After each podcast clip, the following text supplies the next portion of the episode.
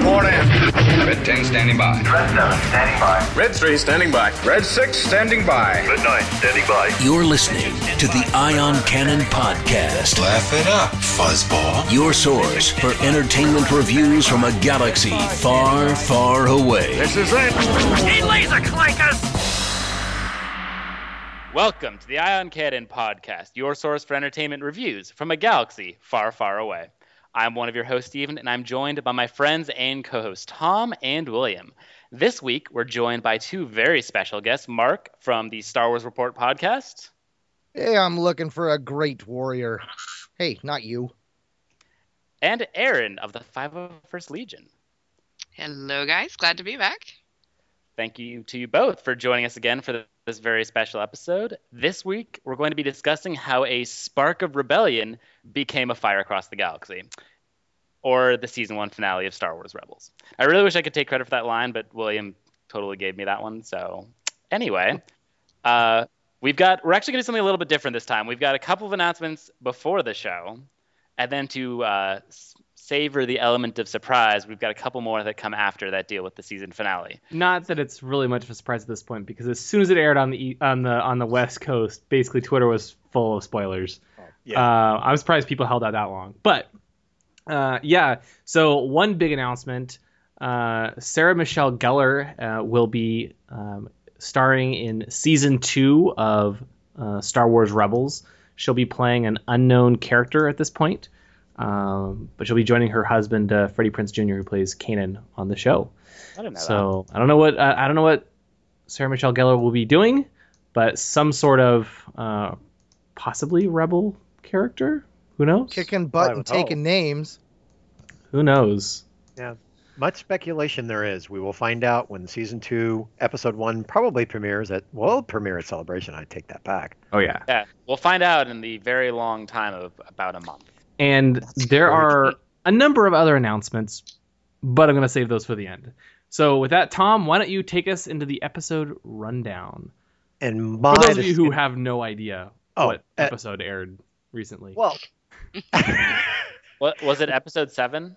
well, I- no, I I, think this right? is no, no, no, no, no. This is season one, episode thirteen, Fire Across the Galaxy.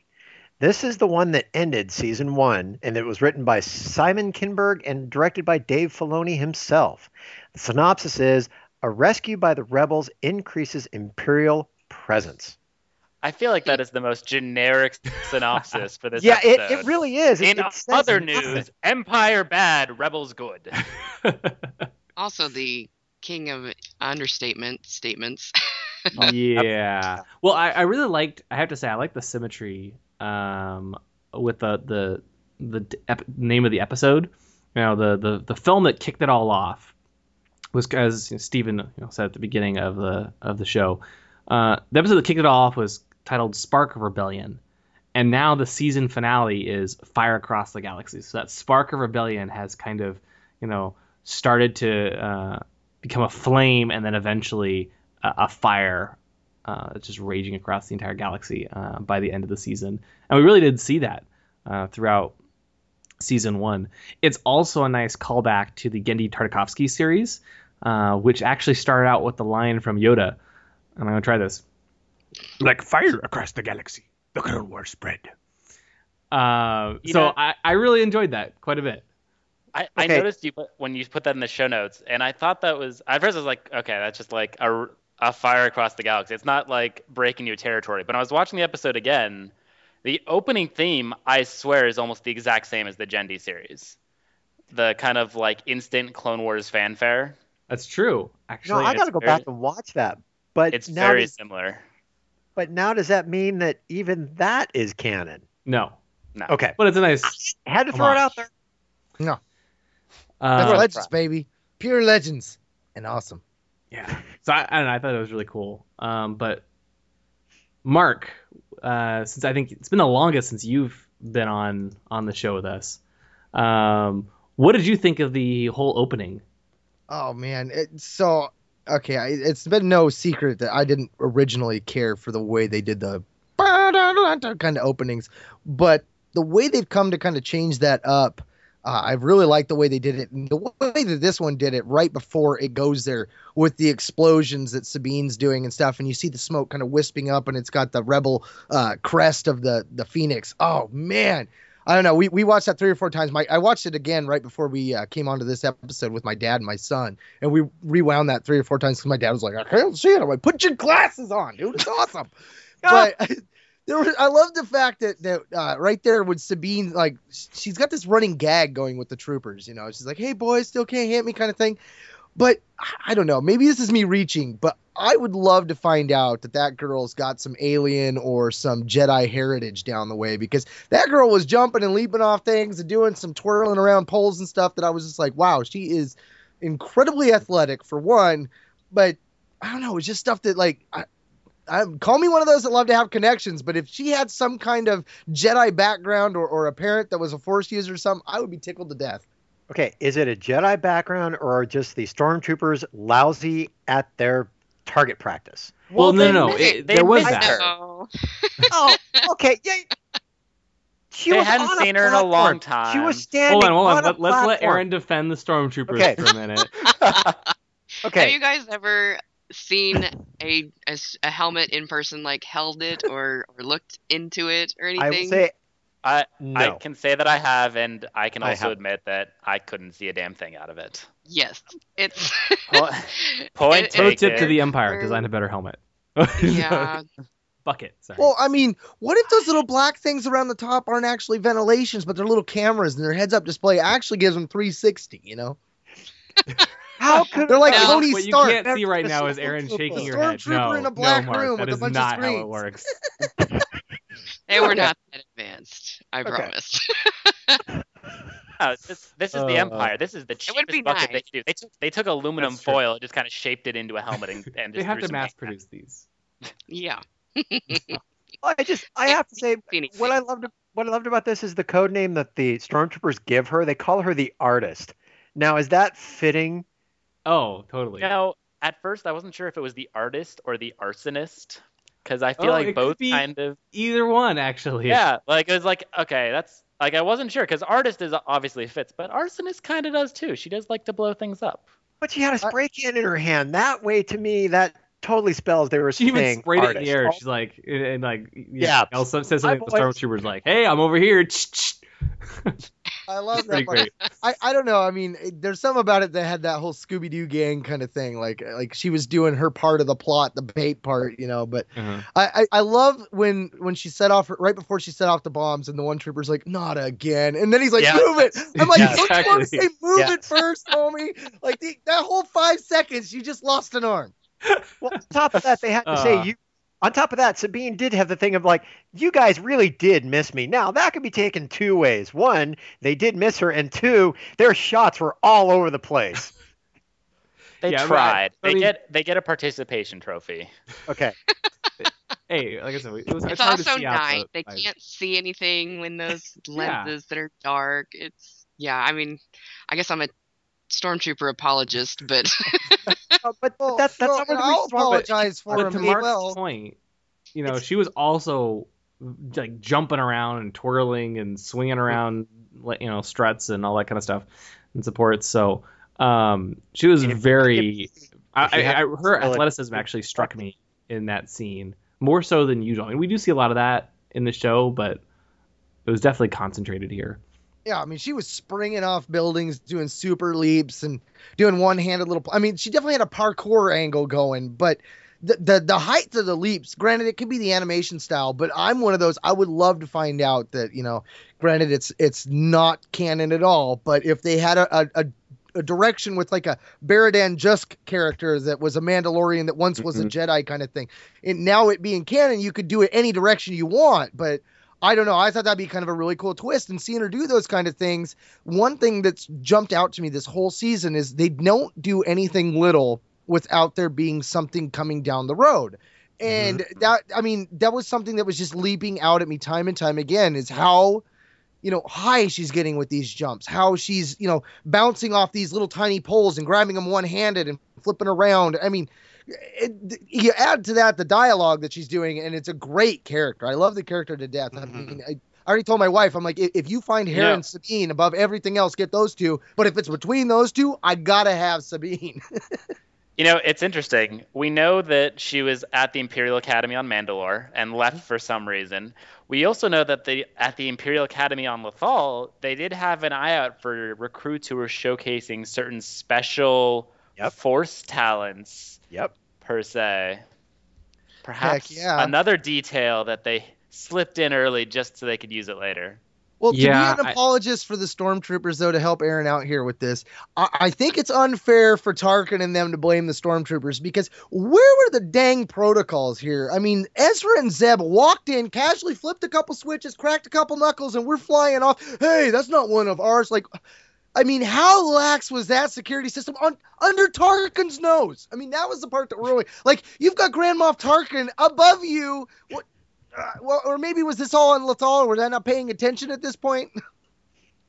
No, you can just I, you can just see the the pilot's like, guys, we're taking off in like five minutes. I'm just gonna leave the key in the ignition, okay? Not a big deal. What's gonna happen? See you guys soon. oh, dude, where's the car? Where's the car, dude? So, so you're, you you you bring a good point, right? Um, Ezra and Zeb are here to steal the ship, and and Sabine is trying to cause a distraction.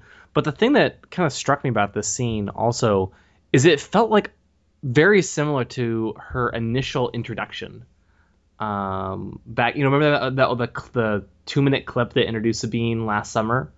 Um, Oh yeah, yeah. she was out in a you know in a uh, at a imperial base very similar Well, to I- this spray I painting think that's things a and- purpose reference. I think that because Yeah, they've like- said that those were the episodes. They were like those are episodes one, two, three, and four, or something like that. When it first kicked off, they were doing a lot of that, where people were like, "Wait, what's really episode one?" And because like when you go to on demand and stuff, those still show up every now and again. You're like, "Wait, what the heck?" And then you go in, and you're like, for, for half a second, I actually thought it was like a clip from the same episode, and I'm like, oh no, it is a different episode, different scene, but um, it was very similar, which was kind of cool. Although I think a lot of Sabine's scenes are in that type of setting, kind Mm-hmm. of outdoors with a bunch of Tie fighters, and she's spray painting them and causing a giant explosion and then leaving.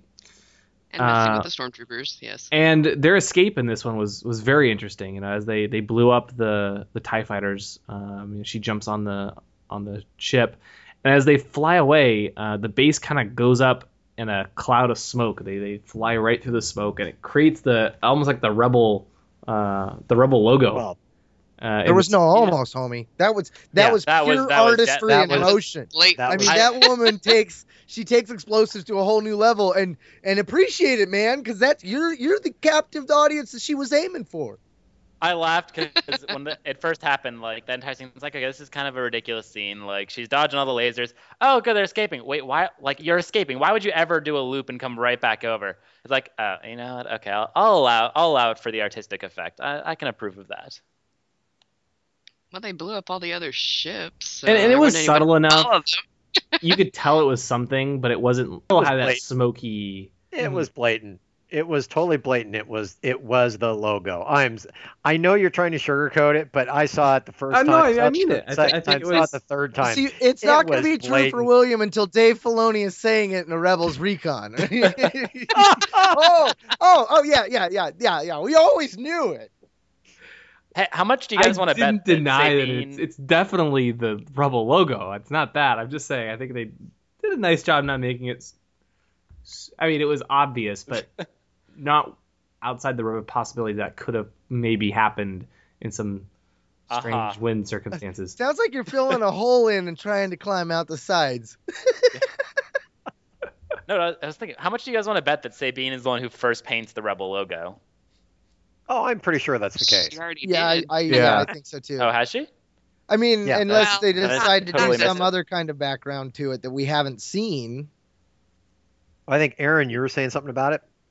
Yeah, just it's not the one that's in um, you know, the the original trilogy, but obviously it's on the way to that Right. Right. that An evolution, you might say. Mm-hmm. Anyway, so that's the first five minutes of the episode. Not even five minutes. That's like the first minute of it. It was quick. But Well, we quickly. Quick, the episode itself felt like it was an hour. I was just like, I watched it three times now, and each time it felt like it was a full hour hour and a half movie. I'm like, it's over? Oh yeah, it's only 20 minutes again. Okay, let's watch it again. they did pack a lot into this episode. No, they- I mean, It's very we're dense. still talking about the very first scene. right. Uh, I mean, it, it was really cool. Uh, so let, let's, and I, I guess when I say it was really cool, the first half was really good. I think the second half was where It's totally- it was just awful. really picked up. Oh, yeah. that's I that and yeah, I, I I I tweeted something about it being like the last half of the episode being it couldn't have been any better or something like that. Uh, and how many so many emotions and like Star Wars retweeted it and my phone was blowing up the rest of the night going you know vibrating with retweets and favorites and stuff. Yeah, what was what was the final But- count on that, by the way? Uh, I haven't checked in like a day or so, but it was like uh, 150,000 impressions or something like that. Wow. Nice. That's what happens when Star Wars retweets you. But that's not what we're here to talk about. We're here to talk about the next scene in which the team formulates a plan to rescue Kanan, uh, who's being held on Tarkin's Star Destroyer orbiting Mustafar. Mustafar. So, Aaron, what are your thoughts on the use of Mustafar in this episode? Did you like uh, them bringing back the planet, or Um, not? I I was trying to think like, well, why why is Tarkin stationed there? What what is I mean, other than it being, you know, important in episode um in episode three, is is is that his like official station? Is he supposed to stay there? Is he just there for a little bit? Um, I was just kind of uh, intrigued by why they picked Mustafar. Is it just because like what I said earlier, or is it because they thought it was a very intimidating planet? Everybody was going to go, ooh, Mustafar, that's scary. Um, just have a like a really intense backdrop for the the beginning of this uh, episode. So I don't know. It was it was really really interesting that they chose to go there. Yeah, I- we did we did see it in Children of the Force, I believe, when Sidious um, in the in the Clone Wars when Sidious captured all the the the younglings basically and, and kept them on Mustafar. But uh, it does seem to me like um, on the one hand, when I first heard the episode was gonna be set there, I'm like, oh, again. Thought Mustafar was kind of like this planet that nobody really went to, and all of a sudden everybody's showing up there and in multiple shows. But it was a nice like ominous backdrop for the scene. But to a certain extent, Oh, see, I didn't think- go. Uh, They didn't go onto the planet. They only stayed above Exactly, the planet. exactly. Yeah. So it still has that ominous thing, and then on top of that, is it a possibility now? It's not so much Tarkin's home base because if you read Tarkin, you know where he's located. Could this be where now Anakin is? Ha- I'm sorry, Darth Vader is now hanging out. See, That's how what I I, took think it. is. If I Yeah. if I were Darth Vader, I'm pissed at the Jedi. And Yep. you know what? What better place for me to torture Jedi than the place where they chopped off all my limbs? And on top of that, it was stated at the la- end of the last episode that's where Jedi go to die. I just want you guys to know. I realize no one can see the video we have going, but I just had Mark and Tom side by side doing the most exaggerated. He- like it looked like a Bohemian Rhapsody concert almost. like you're Oh, Well, really I- into that. Okay. I agree with you, but disagree with you. I, I, I don't think that Mustafar is Vader's base per se, although the reasons why would be great. I think what we're seeing there, and I think it, it goes with what William's saying, you know, when we saw Mustafar the last, it was before Darth Vader was born.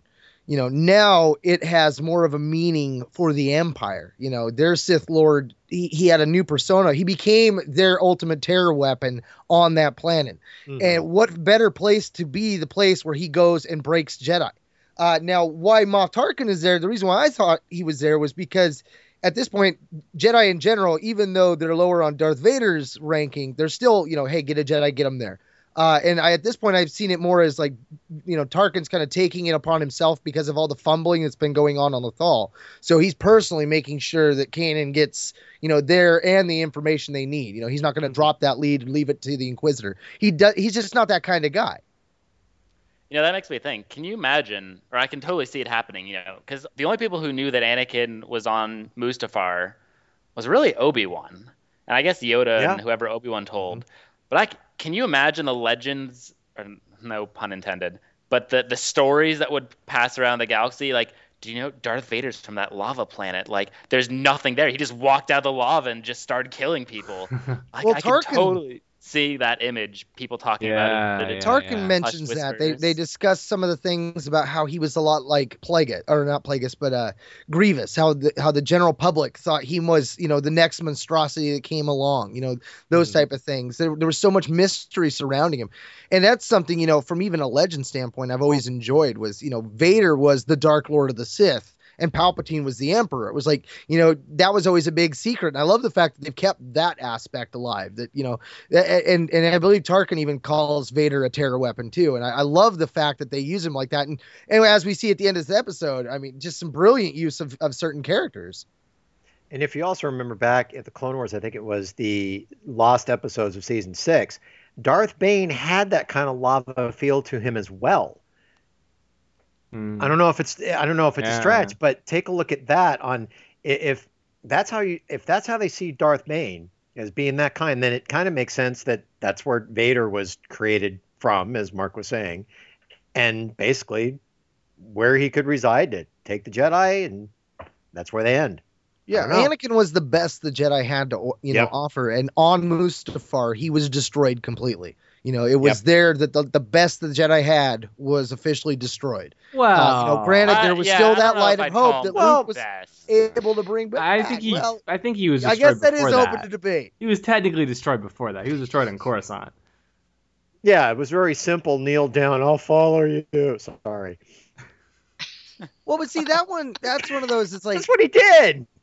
it, it was Is that bad. really it- it's kind of like you never thought it was weird that they never wanted to try to redeem him at all. They're like, oh, you murderous. Like I don't know. I always thought that was kind of odd. Like I not very Jedi like. Yeah.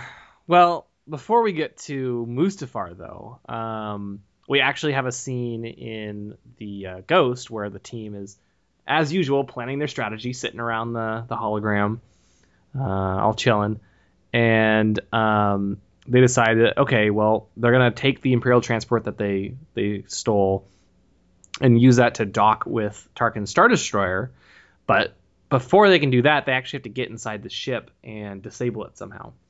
Uh, and you know, uh, Hera laments that they blew up all the Tie fighters, and it's oh, too bad. What are we gonna do? We need a small ship, and and that's when Ezra and Sabine and Zeb kind of look at each other like they have this shared secret. They're like, well, we we kind of have the ship left.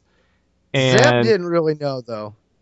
well, he knew. He just No, didn't want to. He he didn't didn't want to reveal it. Reveal He- He's like, no, no, doing no, guys, don't, don't, don't, don't, don't, Yeah. don't, don't talk about it. Come on, Well, no, no, I was oh, under the Ezra, impression he had no clue that that that Ezra and Sabine were going there. Like I don't know, maybe this was just me go. I, I really want to see Ezra and Sabine together, but I saw it as one of those things where Ezra was using that as his relationship. Like, hey, let's go over to the Tie Fighter. You can paint all, you know, I'll distract and we'll keep it a secret. Because Zeb seemed like, oh my god, what did you do? I'm just like, yes. Even Zeb's like, oh goodness. I think Zeb knew they had it. I don't think he might have. He probably didn't know that they He were. didn't know about the paint job. Yes, he didn't know about the paint job. I'll agree with so everybody. uh, on we'll, that we'll, one. we'll, we'll use Mark canon and say that's what happened. uh, but I just you're right. Now say- we know why they kept sneaking off. You know, Yeah. there were there were various episodes throughout the season where I remember they were like, "Well, where are Ezra and Sabine?" And they kind of come running off from somewhere. Like, what were they doing? Uh, well, it turns out they were painting the Tie Fighter. Uh, that's what they were. They're- had their special little project they're working on, and um, and yeah, it's very bright. Uh, I think Austin would approve. um, for those of you who probably don't remember this this joke, inside joke, um, years back when we were working on EU Cantina, he wanted to. Uh, we were looking at redesigning the site, and we had a very orange mock-up that he absolutely hated. It was like lots of oranges and yellows, and that's basically what this Tie Fighter was. It was an orange and yellow Tie Fighter with, uh, you know, racing checkers, and I can only imagine how much Austin must love that Speaking Tie of- Fighter. Speaking to start her uh, taxi cab service, Thai taxi cab. Exactly. There it you was a little more garish than a um a taxi in some ways. the Imperial Uber Tie Fighter. I have to say, there's one thing. There's one thing I have said many times about if you call attention to something, you better bring it back Ding, later. Ding ding ding. ding. And I love, love, love how they had that Tie Fighter. Did they destroy it? And what happened? They brought it back later and they used it to full effect. I have to applaud them. I completely I agree.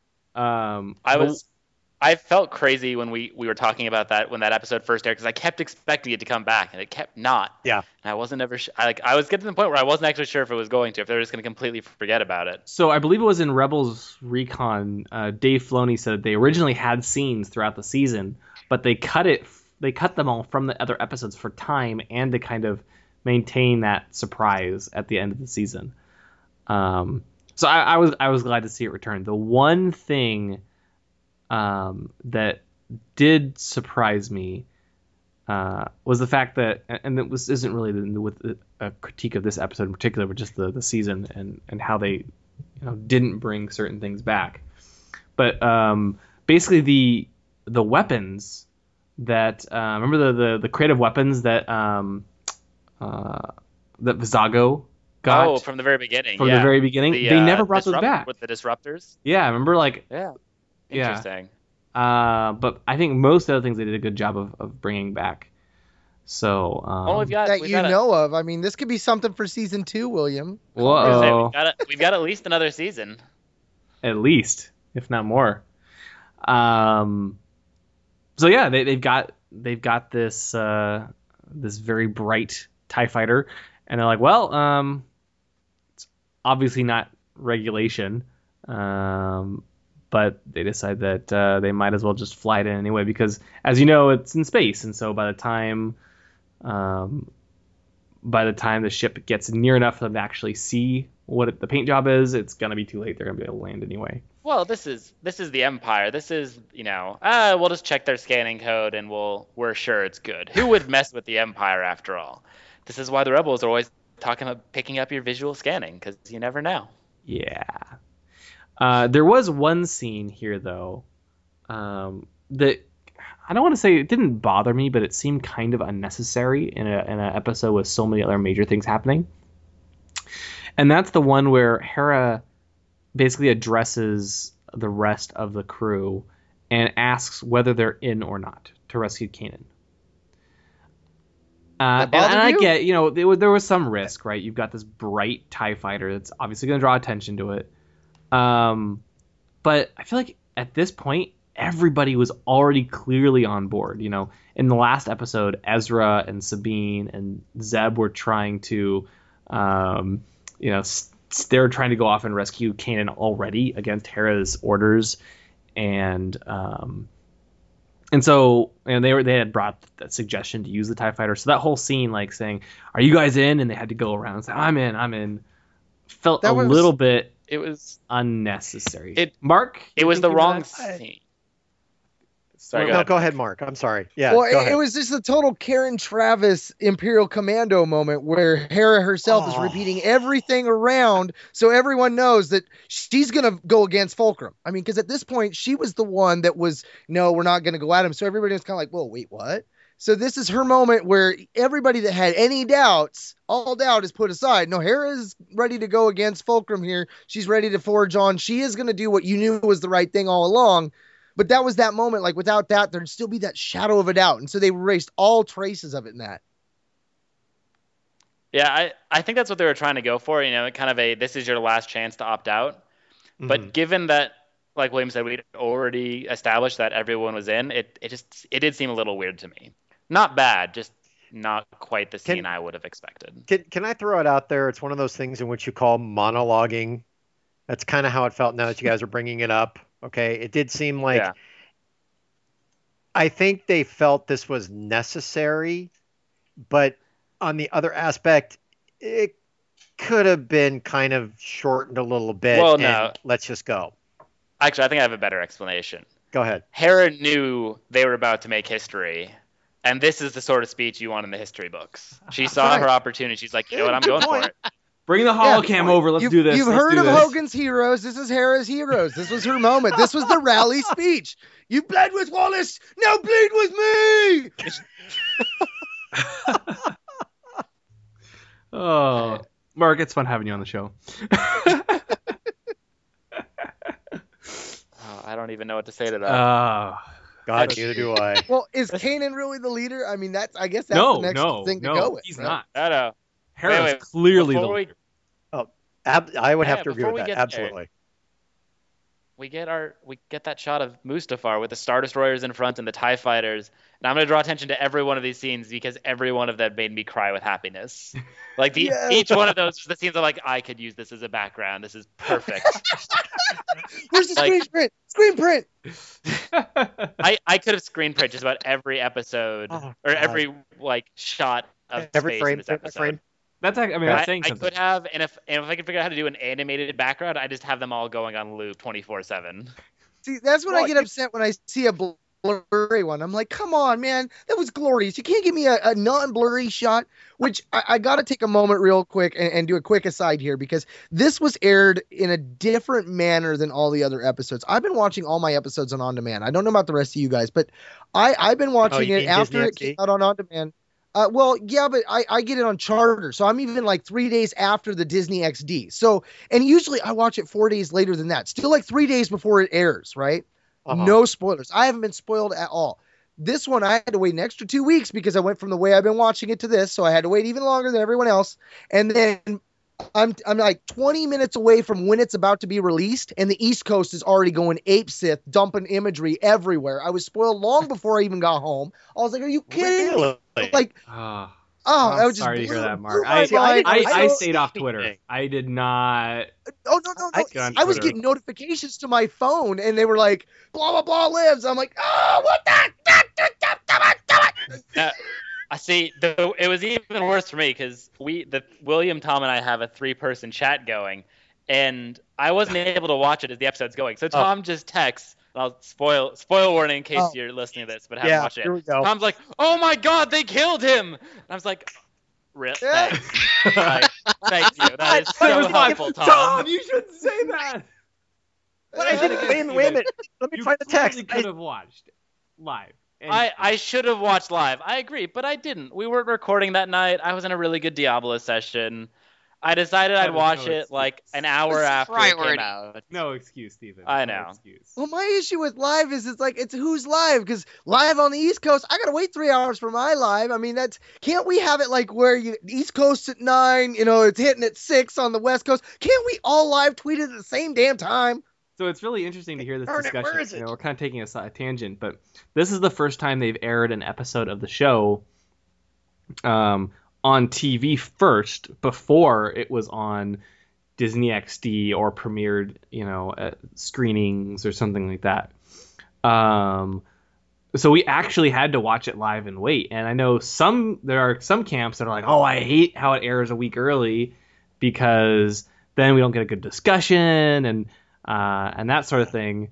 Um, and have to wait for you know East Coast get first and the West Coast. And there's the other camp that says, "Oh, I'd love to get it a week early because I can record our review a week early." This is why we're a couple days late, folks. Um, we had to record it after Monday night. Um, you know, and and everybody gets the episode at the same time. Mhm. They don't know always exactly when the episode will go live. Um, so there are certainly two sides to the argument, and I get both opinions in this case. Um, but I mean, personally, I don't, I don't have um, watch. I don't, I don't watch a lot of TV live, uh, and so I don't have watch Disney XD. Um, and so what I have to do is usually log in on my uh, my parents' account and, watch- and stream it. So I was waiting for the 9 p.m. uh, showing. Um, and they showed all the Rebels episodes up to that one, so Yeah. you got to see. I mean, I, I even I remember I'm sitting here at work and I was texting Stephen William going, "Hey, look at this," because I called up Watch Disney XD on the screen at work, and I screenshot all these episodes, and then it's at nine o'clock West Coast time. I'm like, how can they on Disney XD make it nine o'clock West Coast time? And that's what they did. That was yeah, that was the one disappointing part. The fact that East Coasters, I guess, had to wait till midnight in order to see the episode online. I assume, unless maybe based on your IP address or something, they they showed the episode. I don't know.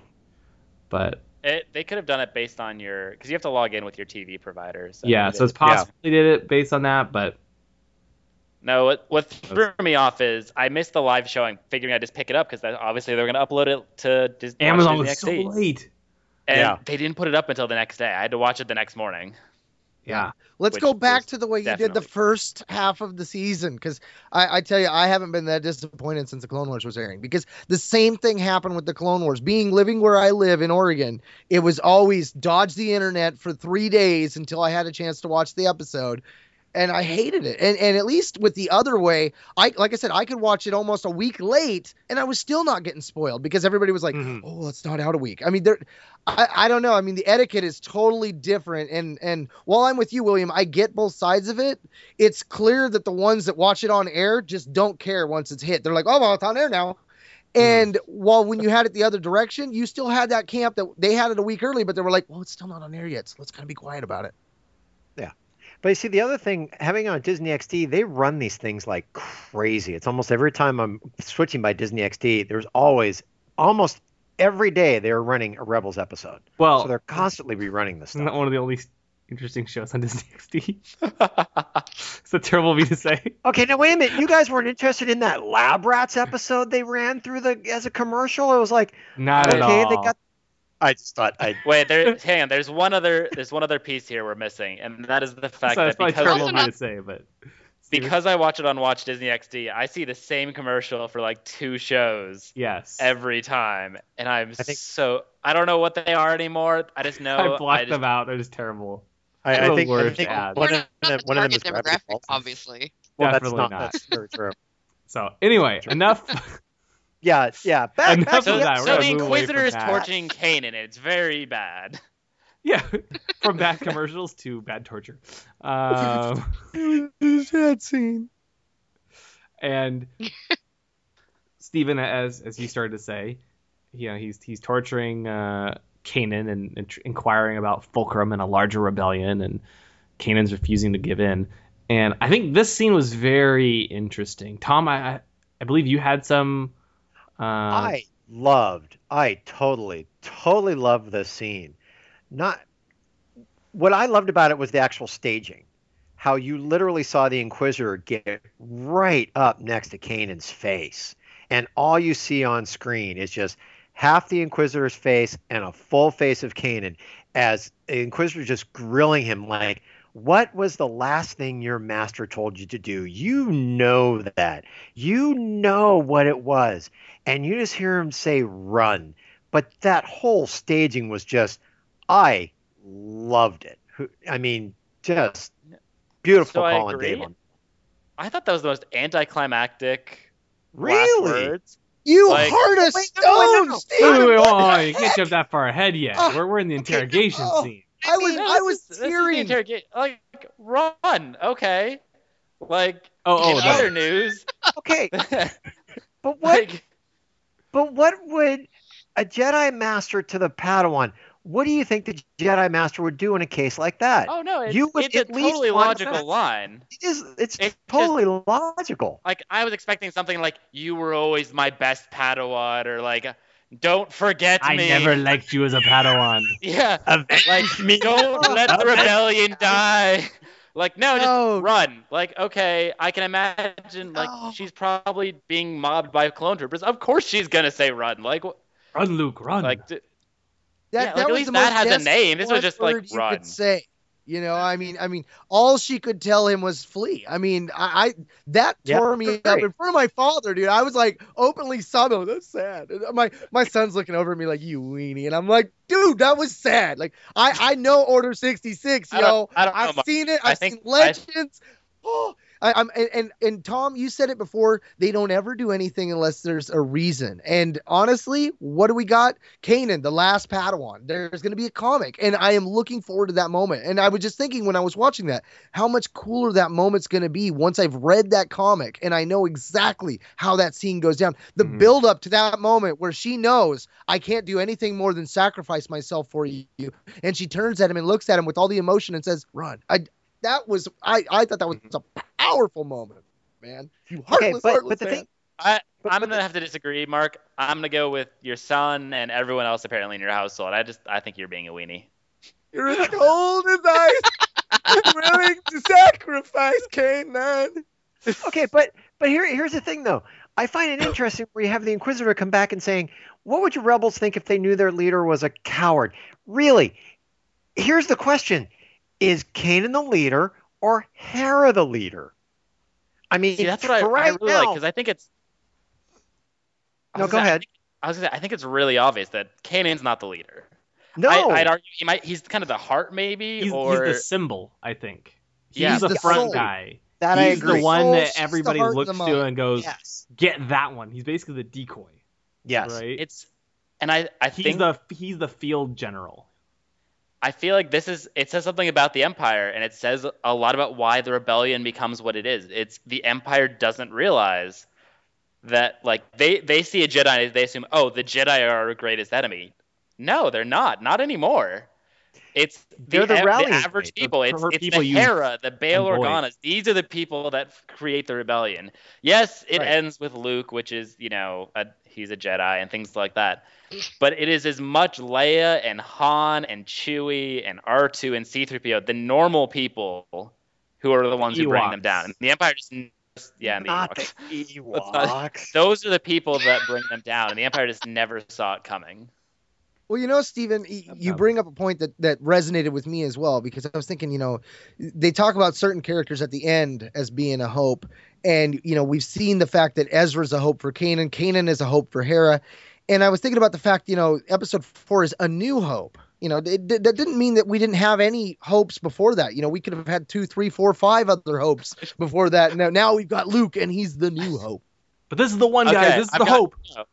Guys, Yeah. guys, on my bookshelf, I've got like four hopes, but they're kind of old and ratty, and they're not very new. I just, I'm not. I don't think we can use them. I think we need to find a new hope that we can put in the display case. I think it'll work a lot better.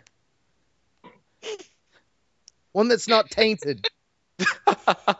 Uh, but um, but the Inquisitor really goes after Kanan, basically calling him a coward, uh, which is interesting. How, how he's afraid to put his lightsaber on his belt, and um, That's how he, true. he can't save. He couldn't save his master then. He won't be able to save his followers now. All sorts of uh, all sorts of stuff to try to get, you know. Well, I, I think I think he, to me, he was almost to an extent mocking him about the you're not going to put that lightsaber on you. I mean, eh, I'll Oh, wear yeah. it with. It's almost like you're not going to wear that with pride. I mean, here you've got this Inquisitor who's got that really cool lightsaber that everybody thought was great, but had that one fatal flaw. Oops, wait a minute. But here you have the the typical Jedi lightsaber that just just. I it was great. I mean, just it was great. It was great. Just the whole mocking thing, you know. But I- see it as that maybe the way the Inquisitor was attacking Kanan was it's almost like the Jedi now are the rallying point. Yes, you've got everybody underneath him. You've got the Heras, the Bails, and all that. But the Jedi now is like it's a rally rallying point that they need to get rid of because there is that hope. So I wanted to throw that in there before we move on to that. Man, you know that chair that he was strapped into when he was being uh, the Inquisitor had him looked a lot like the Vader chair from Re- Revenge of the uh, Return of the. Uh, Something Empire or Strikes other. Back. Yeah, yeah, yeah. Strikes Back. I know where Empire- Oh no, no, you Yeah, that's where I was thinking of going. Yeah, it. Sorry, I know what you're talking. yeah, it's all over the place. I mean, you've even seen it in toys too. The same thing. I mean, it's very confusing to figure out and pinpoint exactly where it's at. Right there. Sorry, Mark's Mark's pulling toys off his shelf. Uh, I couldn't really see it very well, but uh, a figure of some sort. That's okay. Yeah, burn on the table. I got I got the other one over in the far corner. But um, So the crew of the Ghost takes their stolen rebel shuttle and arrives at Mustafar, where they wait on Ezra to detect Kanan's presence to make sure that hey, we should probably make sure he's there before we, you know, enact this whole plan, And then send the codes. and then send the codes. Uh, Ezra quickly finds him, although I find it surprising that the Inquisitor doesn't get noticed or doesn't notice them, perhaps. But well, uh, just how and powerful is the Inquisitor then? I mean, that kind of shows you where he is on the pillar of Sith or Force usability. Well, and that comes down to a whole side of philosophy there as to you know what physics are they going to go with. You know, Legends always adopted more of a however the Jedi was looking at it kind of thing. You had some Jedi's that their Force tendrils would kind of reach out like little snakes and stuff. So it's like as long as you avoided that one Force tendril, you had some like Corran that had spheres of influence and stuff like that. Uh, you know, we've had examples of mind wipe where you know one of them would would use a clock and they would have the clock winding backwards and that would wipe out that time frame from the person's mind and you have another one that would go into their mind and wipe sections. I mean just based off of the way the person was coming at it. Now if those physics uh, or metaphysics come across into canon you know that could easily be one of those things where you know maybe ezra just put in a little snake tendril and the inquisitor didn't have his little sphere of responsibility up. So of course he didn't feel the penetration of ezra by the force I I'll just want to say, Mark, thank you. It is nice to not be the only one who cares about Star Wars metaphysics and crazy things like that. Yeah, I care. I just Really, don't remember all really the nice. details. I'm sitting there listening to Mark going, "You remembered so much more than I did." Wow. I know. I'm sitting there just going, what? yes, I agree. I, I agree believe every what word you say. said, but that was an amazing memory. Uh, Very, very. but um, Sounded right to me. But yeah, so Yep. they, so they they realize that Kanan is on on the ship. Uh, however, however that happens, and uh, and Sabine sends in her little present, the uh, the Tie Fighter, uh, into the hangar bay. Uh, and just as the stormtroopers notice it, that's not regulation. I kind of like it. Uh, You know, they- but before we go on, I laughed actually, so I hard don't, there. I don't know what it is. I feel like they really nailed nailed all of the funny lines in this episode. yes, Like, Yes. she's, all of these things could have been really cheesy, but the delivery, the setup, they all worked perfectly. And and you know what? It's so cool that in the Clone Wars, we would have seen ships like this. You know, maybe not quite so much paint, but enough personalization all the time. Yeah. See, I just in the Empire, you don't see say, this You know, anymore. back in the day, Yeah. So maybe it was just like an old no, the TIE that's fighter. great. stormtroopers wouldn't have known. No. No, no, well, no. if they'd had one clone, Only, only the old the day, old all the guys, old geezers T1Es. who uh, who used to be in the army. um, Back in my But- day, but that's when the back in my day we painted our ships. Young man. Um, hey, I got my son telling me to stop. I better stop. your friend, right, Tom? Are you kidding me? I can still pull my E11 up. You, you're not getting me off the front line. You're gonna pull my armor off my dead corpse, son. Uh, I tell you, But- it's not regulation, but I kind of like it. But I didn't expect to see that EMP go off. Ah, it kind of got me on the side.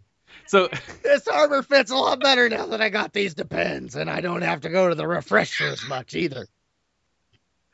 what just happened? And that's still getting No idea. Hard. Okay, getting this show back on track. It is far too late for that.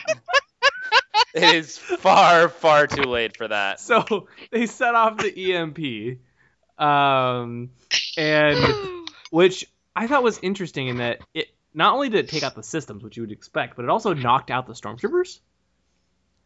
Yeah, I again not so sold on the tech behind this. First of But all, to be fair- a Star Destroyer, you should they hangar bay should have tons of extra armor around it because one, it's open to space. Like you don't want people shooting into your Star Destroyer and causing massive failures. And two, like you know what's in in hangar bays? Fuel, and fuel explodes. Like you don't want to take out your entire ship because some stormtrooper accidentally lit a fair, cigarette while Steven- he was trying to. Well, those Okay. aren't regulations, Stephen. Um, but But what you're saying is they didn't learn their lesson from when little Fur, little Anakin Solo went into the Trade Federation ship, and Yeah. let's all back it up a No, bit. but, uh, Wasn't see, it Echo? Wasn't it Echo? Wasn't it But Echo? least- that also went into a ship and did the exact same thing. You're telling me they have not learned well, a okay, so this is an yet? EMP, so I can No, but see, here's the thing. Here's the thing. At least when Anakin did it, he flew into that ship for like two minutes. It was a little. wa- It was a little ways.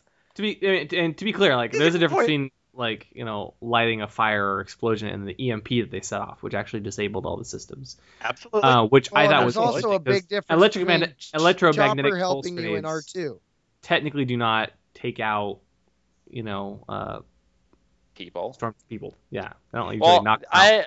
Well, but, But then again, about, the episode guy did call them EMP like. So Maybe they're special. I mean, I here, think Marcus is a Phoenix question for got Aaron. so loud it knocked you out. Yeah, Yeah, Aaron, Aaron, what, what what is do the know uh, standard regulation? Yeah, no, hang on. Uh, So if if your helmet systems went offline, I mean, I kn- like, does it get really hot in there? Maybe you just pass out. I mean, the fans just us. turned off and they passed out. Well, Okay, they Aaron. um they talk about the the whole stormtrooper suits being completely integrated. So the the neck seal is actually part of the helmet, and um, they they can actually survive out in space in those suits, and um, they're actually sealed inside it. So it would stand to reason that there are electrical parts within that suit, but um, I'm not entirely sure about the specifications. So more How like Iron Man when he gets EMP'd, you just kind of just shut down. They're all sitting there going, "Well, this sucks. I wish I could get up, but I can't because I'm kind of weak. God, I wish I was a clone right about now and had some real muscles." Okay, but no, it if a seemed like it kind of conducted the the charge through them, like physically through their bodies. So like it it stunned them as well. It basically, from the sound of it, it short circuited anything that was inside the helmet that was electrical powered, like a natural EMP would do. And in this case, when it it happened, maybe it did overload the circuits, and there was too much loud noise in their ears. It knocked them out. Y- you got to give it that kind of of leeway.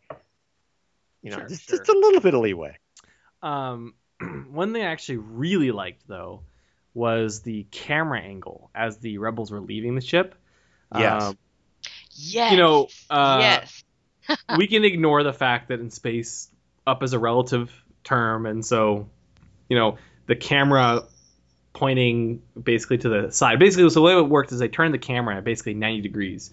Uh, so it was like the camera was on its side, uh, and you could see the the um, uh, the heroes basically leaving the ship um, at an angle, which was really cool. Kind of showing how yeah they're actually docked up along the side of Mhm. the uh, star destroyer. But um, but I, I just kind of I really like that camera angle, and they used it a couple times as well. Um, They used it Later they on- were on the ship. Yeah. yeah, later on, Chopper received a transmission from Fulcrum, and um, the shot was really cool because you know Oh, it right. starts off looking uh, at, at that angle again, and then the, the, the camera kind of rotates and turns so it's looking you know, flat straight out the out the front of the ship. Chopper kind of rolls toward the camera and turns, and the hologram of Fulcrum appears, and the camera starts to swing around Fulcrum, and I was sure they were going to show Fulcrum's face at that moment. No, too soon. And too no. soon. Too soon. Yeah. Too soon. But I just love the camera angles uh, in the ship and the way they they handle all that. So that that was really cool. Now, Uh, here's what I, I- found interesting. Uh, that that after, so are you telling me? Th- th- this is where I got a little bit confused. Tarkin was coming up, and he had the, the the guy that was next to him telling him that they're down life support, they're this, or that, and the other thing. And didn't Tarkin mention something about he was sending an all clear to the other star destroyers? Yet time is up, and I want reinforcements now. No, no, no. So basically, No, no, he so- was saying Okay, he was saying that that he was constantly broadcasting that all clear signal, and when it stopped after a certain interval, when their power went down, then the ships are just automatically going to send reinforcements to him. Oh, got it. Exactly. Without yeah, any- it was a yeah. security measure, and it, Yeah. I Okay. really like that because I anytime that they show that case the Empire is not being you know dumb as a doornail, I really Mhm. really appreciate it because they're not like this is Yep. the Empire that you know enslaved the entire galaxy and they're not stupid. or uh, in Aaron, Okay. in the interest of fairness for Aaron, they uh, brought order to the ga- galaxy. But you know they're not stupid, and I like when they demonstrate that. You know, even when they you know they shoot and miss. But like, there's the scene where Sabine is running through the uh, through the hallway, and she's like, "Yeah, we've got plenty of time before they see us." Or before they find us, and then immediately stormtroopers come around the corner. Oops. Like it just it showcases that yeah, you can have fun with them, but at the end of the day, these are guys you don't want to mess with. yeah. Although, come on, Sabine. As soon as you say that, You got to knock on wood. Although I guess there's not a whole lot of wood on Star Destroyers, so no, that's the premium Star Destroyer. the premium Star Destroyers that come with all leather interiors. Exactly. I just gotta say, you know, how Steven liked the Mustafar scene when that Star Destroyer went down and you saw it from the outside, just blink, blink, blink, blink, systems just shutting down and it going all dark. That for me, that was a cool look, and it was a cool change up to the pace of what was going on. It was like suddenly the Empire was like, oh, they're here, and even the Inquisitor made a comment along those lines, like, oh, they've Mhm. taken the bait. I was like, yes. they did a really good job at setting it up. And so uh, the crew of the Ghost kind of escapes. They're running. They uh, they manage to trap themselves behind a door, and uh, we get a nice moment, kind of a, a Phantom Menace callback with Ezra Mhm. locking the door with his lightsaber.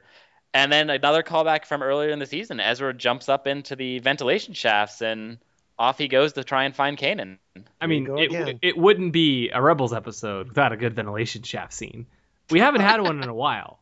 No, we But- haven't. And I thought these things smell bad on the outside. Outside. But for, remember, for a while they had one like almost every episode. Yeah, But- in the very beginning they that did. First half of the season first was like three or four every episodes, episode. yeah. Yeah. every episode was another ventilation shaft scene. Uh, so it's kind of nice that they brought it back. And also, as as you said, Stephen, you know, it felt a lot like the Phantom Menace in terms of Mm. you know they were running through the the hallways and he shoves his lightsaber in to kind of uh, melt the, the lock shut, and then climbed into the ventilation shaft. Um, so very very Phantom Menace. Uh, but I liked it, uh, and it allowed them to him uh, Ezra to kind of go off by himself and rescue Kanan, Mhm. which he does. Spoiler alert. What I- what I found after the rescue, what I found very here you have Hera with Sabine and Zeb running down that hallway by the elevators. Wouldn't you hate to be that troop of stormtroopers when that door opens to see rebels right in front of you and just picked off right there? So Oh, I, I absolutely bad loved Hera, Hera was just brutal, like throat Oh, shot, yeah. throat shot, throat shot, like three in a row. I'm like, dang. I loved Totally this bad because. I felt like, um, you know, just the way it was shot and the way that Hera basically runs up to the, the turbo lift door. She hits the turbo lift, uh, the button to open the doors, and she sees this whole group of stormtroopers, and she just shoots them dead Yep. so quickly. Boom, boom, boom, boom, boom, boom, boom. Um, and then of course runs away, not not taking the turbo lift with all the dead bodies. Um, what makes it? what actually made and, it? and and hold on, hold on. and the group follows her, you know, from uh, elsewhere down the hallway. And as this group of stormtroopers passes, one guy jumps out of the turbo lift.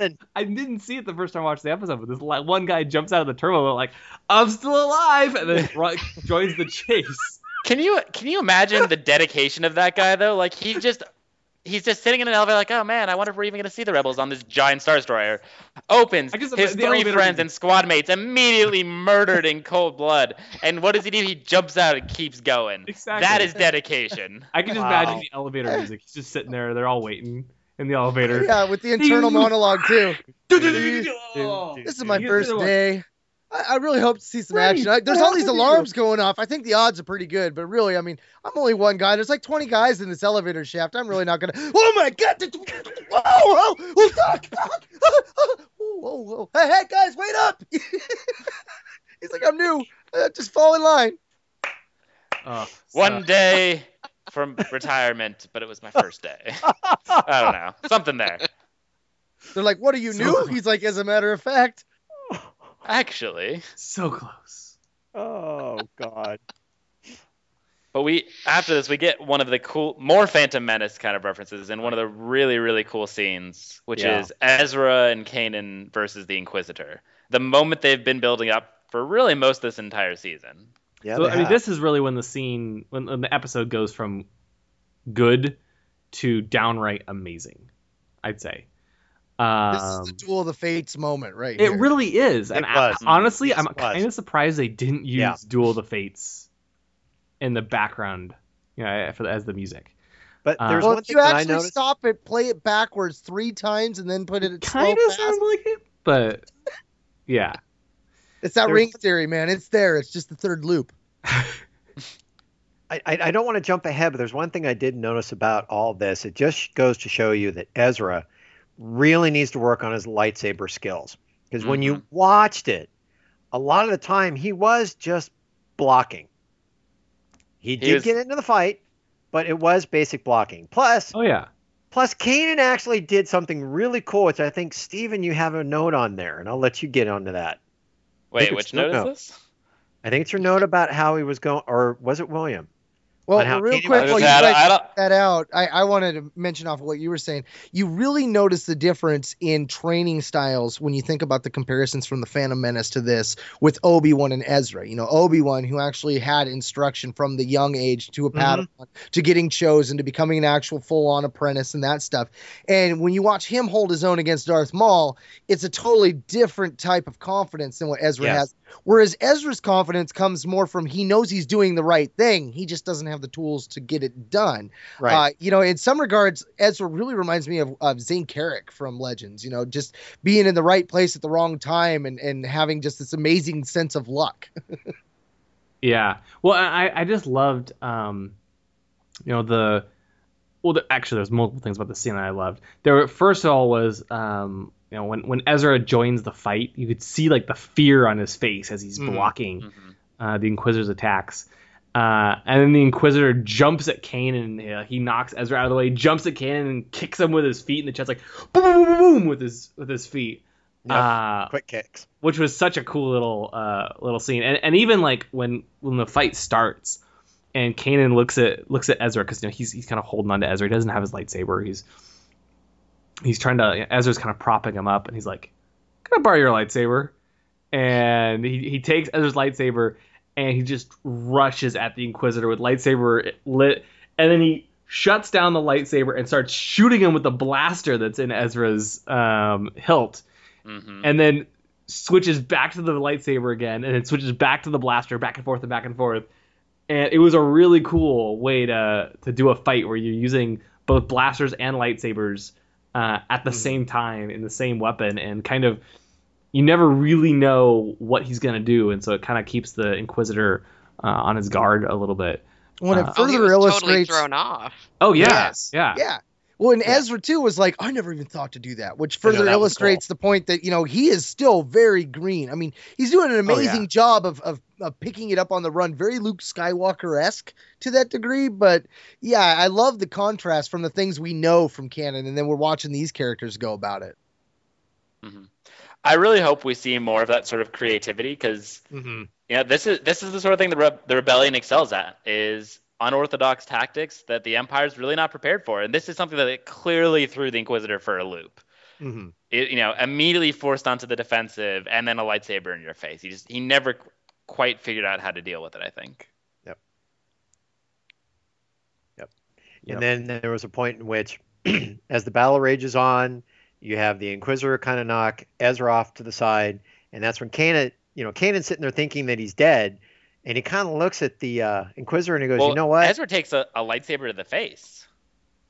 Like that blade goes spinning Yeah. by him. Yeah, I he actually- has. I'm I pretty sure he's that. gonna have I- two scars when this No. season's over.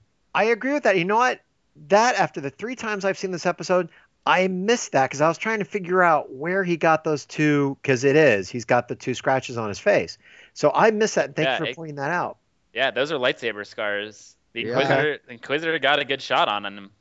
Yeah, that should be a lasting reminder that we should see carry on with the model from here on out. I, Mhm. I, I, I mean, at least that's my hope. I really, I'd be kind of bummed if season two starts up and it's gone. I mean, granted, you know, with the Clone Wars, we saw Rex all of a sudden have that kick butt, you know, costume, and we never got anything aside from you know out of universe stuff. Mhm.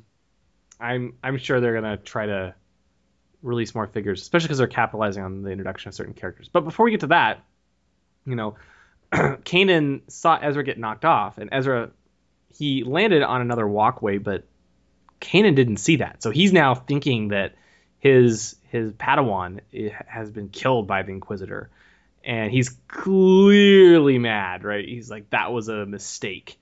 Ah. Inquisitor says, you know, I, why? Because no one left to it so die much as mad. I, I, thought not necessarily dark side mad, but he was. Go ahead. I'll let you. I, I mean, he was just he he kind of found his center and and was very focused and was ready to do everything he needed to to stop the Inquisitor because he he didn't have a reason to be afraid of what he would lose because he thought he had lost it. Right. Yeah, my dad when he watched this, he he didn't like Kanan's side. He, was like, "This guy's getting overwhelmed," and I'm like, "I'm all no, no." He just, I'm all, "You're just about to watch him open up," and he's like, "What do you mean?" I'm like, "I'm all, that was the last string holding him back." I'm like, "I'm all, you know, there's the whole." I was telling him the whole thing was one shall fall. Ezra just fell off the edge, you know. Ezra's the one that fell, and he, you know, purposely misleading him. And he's like, Mhm. "Oh, okay," and I'm like, "Now watch, he's about to cut loose. There's nothing left for him to fear." And right. that was that I mean, like I told my dad, I'm like, he's becoming a Jedi. That was the moment where Kanan jumps up and the Inquisitor went behind that instrument panel, and Kanan comes down with the two lightsabers and he crashes through it. And at that moment, then he jumps up over it again. I'm like, he's going full tilt. I'm like, this is it. I'm like, he's embracing what he was meant to do. And and that gets back to that moment where where the Inquisitor was asking me, what did your master say? You know, she said to run. Well, this is that moment. He's like, I failed mine. I'm not gonna, you know, I'm gonna correct this. I'm gonna stop this guy. And I, I, I, I get what you're saying, William, but I, I think he didn't go there. I think in the end he towed the line and he stayed true to the light and he Mhm. embraced the force. Oh, definitely. I will say I was a little bothered that he apparently thought Ezra had fallen because you know when the scene first happens, like okay, yeah, that totally makes sense. But when we find out later that Ezra's alive, he fell like five feet onto a platform that is at perpendicular to the one he's on, and he's very clearly visible. Like, yeah, maybe he wasn't moving, but he's like he's clearly not missing, you know, a head or anything obvious. Yeah, but the fall could have broken some bones. You got to take that into consideration. There could have been a droid down there he could have fallen on, or a stormtrooper was there and he could have fallen on the stormtrooper. So anything could have. It was a plot point to get Kanan to focus himself and to get himself to this place to basically go after the Inquisitor. That's Well, how I saw it. The obvious solution is the, the first angle when you see him go down, you can't really see anything's there. Granted, Right. he was obviously like a, a few centimeters below what you could see because he was clearly right there. But the, the thing is, is you're in the middle of a battle between an Inquisitor and a Jedi, and that is some fast lightsaber action. You can't take your eye off the ball very long if you want to keep that arm. Yeah. Uh, it's hard to argue with that. I mean, you can argue you're just going to be losing some fingers. but as soon as you know, like you said, Mark, it, it- this is the point where it, like the fight is on, and the Inquisitor pulls out his little spinning blades again, and I really like that. Kanan just kind of poked his lightsaber in the middle. It's like, hey, you don't have a lightsaber here, and just kind of flicks and immediately takes the takes the lightsaber apart. You know, all that fancy I spinning would and what? be, um, another one of the I lost uh, limbs or hands uh, that Did he lose Star a Wars hand? is wont to do. No. no. No, Okay, I, he's didn't- I didn't think he I- had, but I No. admit, I was I was kind of sad to see that lightsaber be destroyed. Yes. Um, but my sadness sadness only increased yeah, I was gonna uh, say over the next few seconds because when I thought I was sad about that, uh, you know, the lightsaber falls and creates this giant explosion at the the bottom of the facility. Two sabers. Yeah, Three exactly. are gone. You're like, wait, what? Dude, you are not putting that weapon of mass destruction I- on my ship. I mean, Moff Tarkin's like, none. No sabers. I'm sorry. It's done. No. Fool me once, shame on you. Fool me twice, now off with his head. I feel like this is That's the moment where the happened Emperor's when like, they dropped the lightsaber. guys, guys. Apparently, accidents do happen on Star Destroyers, and we should like put shields in that everywhere because this is this is just, we did not design this very well. It has been three days Yes. since our last accident. Exactly. Okay, Now, now yesterday, someone forget. dropped a lightsaber in the reactor. TA, a stormtrooper put a fork in the microwave, and it blew up the ship. We just we Okay. can't have this. Can't you see like two weeks from now on the Imperial HoloNet News? You're like, and this just in, Moff Tarkin lost the Star Destroyer to a lightsaber infringement on its data core. You're like, wait, what? How did that happen? Well, it was all about placement. Apparently, the rebel that was on board, that was a prisoner, escaped and managed to overpower the Inquisitor, thus taking and rendering him useless by cutting off his lightsaber and letting it fall down and destroying the shaft, therefore taking out the Star Destroyer. So basically, we're not going to take any more Jedi. Just shoot them all on sight. You're right though. I mean, the Inquisitor basically single-handedly took out the Star Destroyer because Kanan. Kanan. wow, he he Single flickedly. So what you're saying is the Inquisitor is actually a rebel spy. This is all a big plot point. well It was all intentional. It was an inside job. Think so, except so the Inquisitor falls back. He stumbles backward, is now clinging to the side of this platform, uh, looking up at Kanan. And Kanan brings his crosses his lightsabers and kind of brings them toward the Inquisitor, and he looks up and he says, "You have no idea what you've unleashed here today. There are some things far more frightening than death." Whoa, Sith. And then he just lets go and falls, presumably to his death. Well, Uh, although got we don't see his body technically, so he could have He survived. landed on that ramp. He was knocked out for five minutes. It blew up within four. Unfortunately, he was incinerated in his sleep. I don't know. I I have not seen a body. I don't. Okay, I mean, but you also don't see much, the Emperor's body too. You only see him like fall, that's fall, That's true. fall. we haven't seen episode seven stars go- yet. Yeah, And and, and Maul, hey, let's not forget Maul here. Maul's come back. That's true. He has come back from the dead. How many times so far?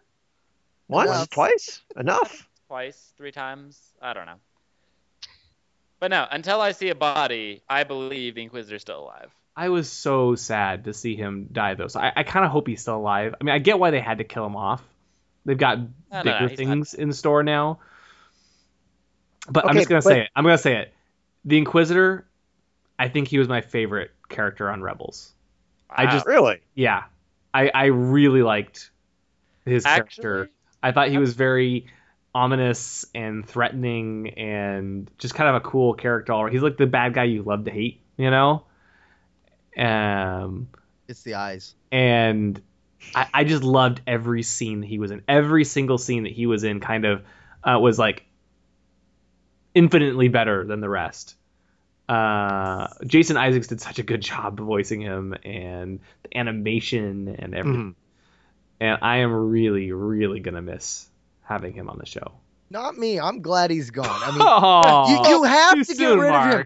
Mark. They, the story group are sitting on things. One What's of them, the how many dead? inquisitors are there? They weren't going to tell us. The only way to find out is to off this one so another one can step in. And you know what? I'm thinking someone like Pong Krell will be pretty cool to see right about now. Four arms. Give me a four arm Sith Inquisitor. I mean, you know, let's and, and give this one a name because this guy, as cool as he was. I mean, let's face it here. He was basically five points of articulation. Nobody bought this character. Oh He oh, was man, cool. Mark. He That was was- cool, but they that really dropped the ball. I mean, you know they're gonna bring him back because because he was a one season one and done. He's the Darth Maul Boba Fett of this series. They're gonna be like, well, let's bring him back, and they're gonna wait till the fifth season, and they're gonna have like no purpose but to bring him back, except for so Willie could go, yes, he's back, and I'm gonna be like, face palm, And no. hope by that time he'll come back with seven points of articulation because he'll finally have his knees bent. So, pro tip, Yes! bad guys, if you're gonna get into a lightsaber fight with a double bladed lightsaber on a bunch of catwalks, chances are you'll die. yeah. You might get one of the heroes too. Maybe you'll nick him in the face. Maybe you'll stab him through the heart. Um, but uh, chances are you're just gonna die. So don't ever You'll not engage make it past the double first bladed season, lightsaber put it fight that way. on catwalks. Well, see, it was all about the angles. What we didn't know was the Star Destroyer was already tipping, and Kanan had the high ground. No, Good one. no, Good one. no. Oh, boy. please, no. Um. Oh God. Anyway, yeah, I was very very sad to see him die. Uh, so why do you think he fell to his death? Uh, Mark, any theories Oh man, on this one? Why that's- did he let go? Well, I that's why I want to know more about this Inquisitor Corps here. You know, are they like the Power Rangers for Darth Vader? I mean, you know, is is he gonna just throttle him really good here? When I mean, that's what I'm thinking. I'm like, I'm like, you know, Palpatine's got Vader pretty scared. And I'm thinking there's got to be a pecking order here. And, you know, I mean, what was it that Tarkin said? Oh, gee, it'd be nice if we had someone who specialized in Jedi. And of course, you know, now these Jedi have gotten through his fingers. I mean, yeah, I'd be falling to my death too. I wouldn't be. Vader's coming. You know, he knows Vader's coming. He's like, okay, this is going, this is going bad. Boss is gonna show up any minute here. And mm, last guy that screwed up, uh, yeah, he's dead. Um, I'm just gonna take the quick route. Uh, bye. So, so I mean, just look what he did. Just gonna look what show- the Inquisitor did to Aresko and and, and, and Myles Grint, right? Oh, Yeah. oh, by the way, by the way, did you guys actually go back to that scene and watch it in slow motion if you could? They actually, you don't see, but you see the look on the face. Just briefly, you see this look of like total shock on the face before the camera cuts away. Yeah. Oh god, it was just so cool to look at. No, see, Ugh. Mark, I, I think you've got something. I think we're going to see the Inquisitor back with a goatee as, I don't know, Inquisitor Leopold or something like that. Like, oh, no, totally, totally different than that last guy. He was he was terrible. No, Lord Vader, I'm, I'm here to help. It's his brother. now remember, remember when he puts his fingers like this, do the choking motion.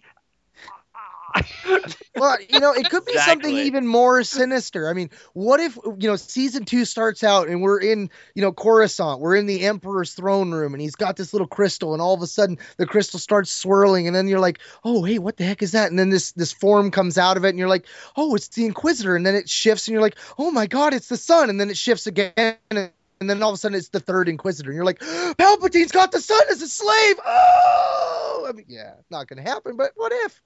But you know what? We could find out at Celebration because season one, season two, episode one will premiere there. We will find out very soon. Yes, we will. Yes, we will. I'll probably be outside going, "What happened, guys? I was, I'm late, ain't I? I'm late." now we'll drag you there. We'll make sure you're there. I'm gonna hold you to that. If I miss it, I'll be Mark, like, if you're not there, I'm gonna pull an Inquisitor on you, and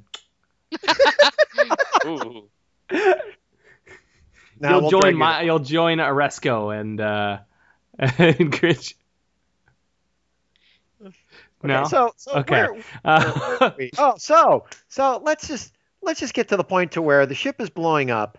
So our heroes have to get out. So the first thing they do is you've got Hera, Zeb, and Sabine. Well, they hijack the Sabine Tie Fighter. They're out of the ship.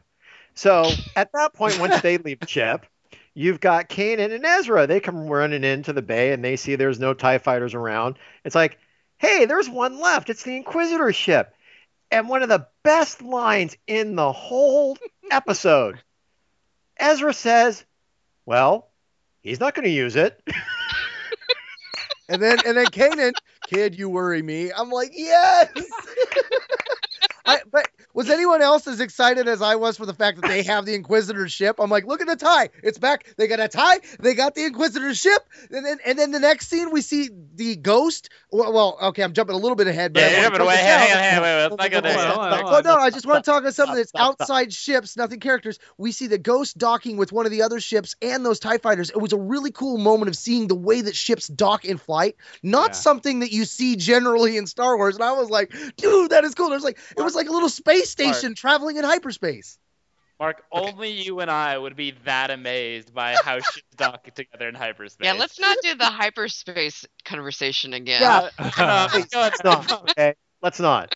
Well, it's an interesting question because I mean, how do ships actually? Okay. Okay, yeah, yeah.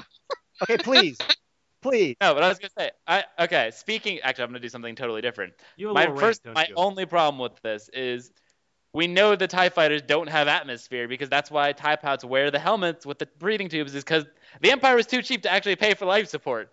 I have problems with the fact that they're capable of breathing while they're out there flying. Maybe Okay. they had minimal life support. Maybe it was like you have five Yeah. minutes of oxygen in this pod, and then we're all gonna die. So, well, if we last more than six minutes, we're hosed anyway. That fight lasted more than five minutes. I'll tell you that. I But don't know, it Steven, wasn't that bad. Steven, what have I said many, many, many, many, many, many times when it comes to some of these episodes? It's the suspension of disbelief. You gotta set it I know. aside. No, it's called continuity. Stick to it. Story group canon. Story group canon. Story group canon. One continuity. One continuity. Okay, now, Lunches wait a minute. If separate, you're talking continuity here, if you're talking continuity here, they've already kind of got themselves stuck in a pickle because they said one thing about Hera at one point. Because didn't somebody say it was one way in a book, and all of a sudden now the story group says no, that her father is actually this instead of supposedly No. the uncle. We No, no, thought the that only was the before. case. It was Yeah. it was Shelly Shapiro at one of the comic cons that made the statement about it being the niece, and she was mistaken. Pablo has officially stated that official sources state that it is in fact uh, Cham's daughter or Cham's daughter. Okay. All right. But yeah, I, I thought the same already- thing. I was like, oh wait, somebody said that was in a book, and and no, it came back. It was actually something that was stated at uh, one of the comic cons. Okay. Well, thank you for the clarification because that part I did miss. I, I, yeah, I did. Oh yeah, I'm watching. I'm like, what, Yeah. dude? If we have one retcon, I'm gonna be like, why did we kill Legends? Why? why? We sacrificed it Also, this retcon system could be thrown away. Don't start.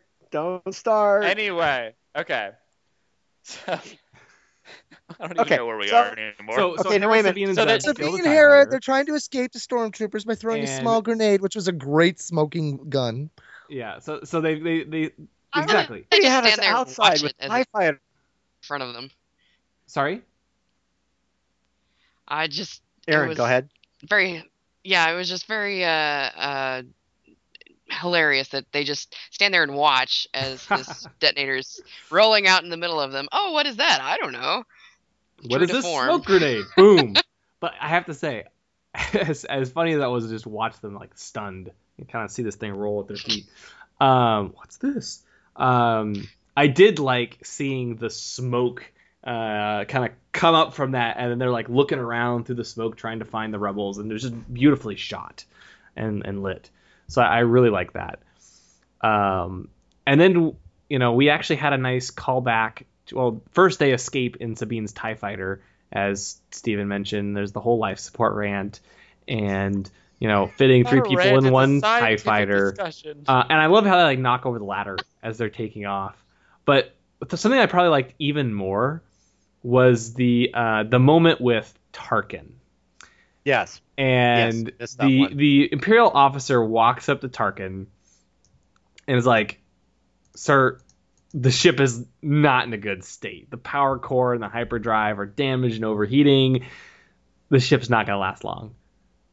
And Tarkin says, "Evacuate at a moment of triumph. I think you overestimate their chances." Oh no, wait, that's a New Hope. No, it's, In this that's one, he actually one. he leaves. Yeah, he was like, "Let's a get the hell out of here." You know what? That's actually not a bad idea. Let's do that. Never can be too after all. It- it's it's a nice subtle callback to A New Hope. Which you know, if you're not really paying attention, you probably might you might not notice it. But um, just the fact that Tarkin's not always stupid, you know. See, I just I wish it was the ship is going down because you see it sinking to the atmosphere. Tarkin's like, in our evacuate our moment of triumph? Of course not. And the ship, you know, rights itself. The lights come back on. It's like, see, I told you, it'd all be fine.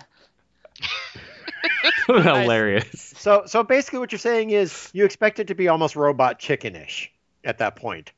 Yeah, okay. It's Well, there's true, it gotta really be a would've been. Reason why robot, maybe a Tarkin little wants much. to stay on the Death Star. You know, It really Like, would have been. Yeah. So Yeah. as, as they're flying away, we get this really cool shot of the targeting computer, God. you know, getting ready to take Mhm. out Sabine's tie, and that's when uh, Kanan and Ezra and the Inquisitor's tie come in, and very much like the Millennium Falcon and A New Hope, swoop in and blow up the tie that was about ready to kill them, saving the day. Um, I- and so this. Oh, yes, Stephen. sorry. No, continue. I'll I'll go in a moment. And then you get the next shot, which I'm sure Steven absolutely loved. I wish you guys could see his face right now. He's freaking out. No, He's I- leaning I ear to the ear. notes- He's Where like, "That's on my phone, buddy." where you see just dozens of TIE fighters flying at the camera away from the Star Destroyers. This entire sequence was just it was everything I ever want in a space battle. We Mhm. get for, there's the first of all the shot with our two friendly Tie fighters running away. Pan to the shot of all these Tie fighters swarming. Pan to the start two I think it's one or two Star Destroyers with their lights on, kind of giving chase with Tarkin Star Destroyer in the background starting to sink into the planet. It is a beautiful shot. It is fantastic. Matched sorry, superseded only by the shot that comes next as three rebel blockade runners, Chopper in the Imperial transport and the Ghost fly in And like, save the day. and save the day. And it's just it's shot perfectly. The rebel blockaders aren't doing what they they do. They're just it's the perfect like bypass shot as you know they swing around in a loop, take out the Tie fighters, fly away. I like I could not have been happier. Like I like I have uh, oh, I just have no words. Well, the one In- thing in- that punctuated it all was the fact that while all of it's going down, they're like, Spectre 3, where are you at? I can't reach Chopper. Where's Chopper? And you're like, Mhm. where the hell's Chopper? What do you, you psychopathic little droid? Did you really? You know, you're like, where's the getaway driver? Oh my God, he's over there at Dunkin' Donuts. What the hell is he doing? and then all of a sudden he comes blazing in with the fleet, and I was just like, holy shit, the droid elite army. You know, I was, I, I don't know, that was the moment where I was like out of my seat. I, I don't know, I've got a, this, this soft spot for the droids, man. And when he had that moment and all those ships come flying through, plus the fact fact that you had so many Corellian Corvettes, all blue with the white. You're like, so Sundered Heart, Tantive Four. Oh, it doesn't make sense. Okay, there's so many different versions. Okay, I get it now. All right. it, it really was that scene when like you know you, you think all hope is lost or at least you know they're gonna have to escape on their own and it's not chopper it's chopper and a fleet of rebels that you didn't even think existed in the galaxy Mhm. and it's just such a great great scene and you just get that feeling like yeah you know go rebels uh, and it's really only the first time we're was a- introduced to the rebellion basically in Uh, this the only show thing missing was a dozen donuts. No, what we need is we need like a GI Joe call. We need we need a rebel yell. You know. oh, it was it was It was so good it was perfect. and Like- and then they they dock and you get this cool scene with uh you know Kanan and Hera embrace and Chopper's like snickering in the background and Tom Well, you do you, you did miss something which I thought was a really cool shot. A TIE fighter actually going into hyperspace. Because there was that shot within uh, the Inquisitor's TIE fighter of Kanan and Ezra before they jumped. You got to see that because TIE fighters naturally don't go to well hyperspace. didn't they connect Naturally. connected into the they ship connected or- right i'm sorry they Yeah. connected to the to the the commandeered ship transport tie, the, the tie transport right. And that was pretty cool to see that just all of a sudden disappear like that. And then after that which i thought was very cool too you see them actually exit the tie fighters coming through tubes into the hallway. Mm-hmm. that i thought was really cool. Yeah So- that, that was awesome. Yeah. And they now you can get on to your next point about the hug. They got to get to those little things first. Well, so you know they, they quickly embrace, and Chopper's kind of snickering in the background, and that's when they're like, well, so they because they're on the Imperial transport, like, well, who's who's piloting the ship? Wait, you're And- not going to talk about the embrace? You're going to jump right Yeah. past that? I was gonna say, I'm, Like, I'm back- Okay, go ahead, go ahead, Mark. Let's do it. Let's do it. Let's dive in. Calls it. Let's go, Mark. Let's wait I'm like, dude, okay, somebody's pulling some wool over some shippers' eyes here because one minute they're lovey-dovey deer hugging each other, and I'm like, I don't know, man. Like this is No, I- relationship. Where we There's- going? No, no, no. See, I it was way back at the beginning of season one. Uh, Teresa, myself, and um, was it? I think it was Eric from the Force.net. Were talking to. Yes. I'm blanking on her name. Um, Vanessa Williams. yes. No, not Williams. Marshall. Marshall. Uh, I don't know why yeah, I said Williams.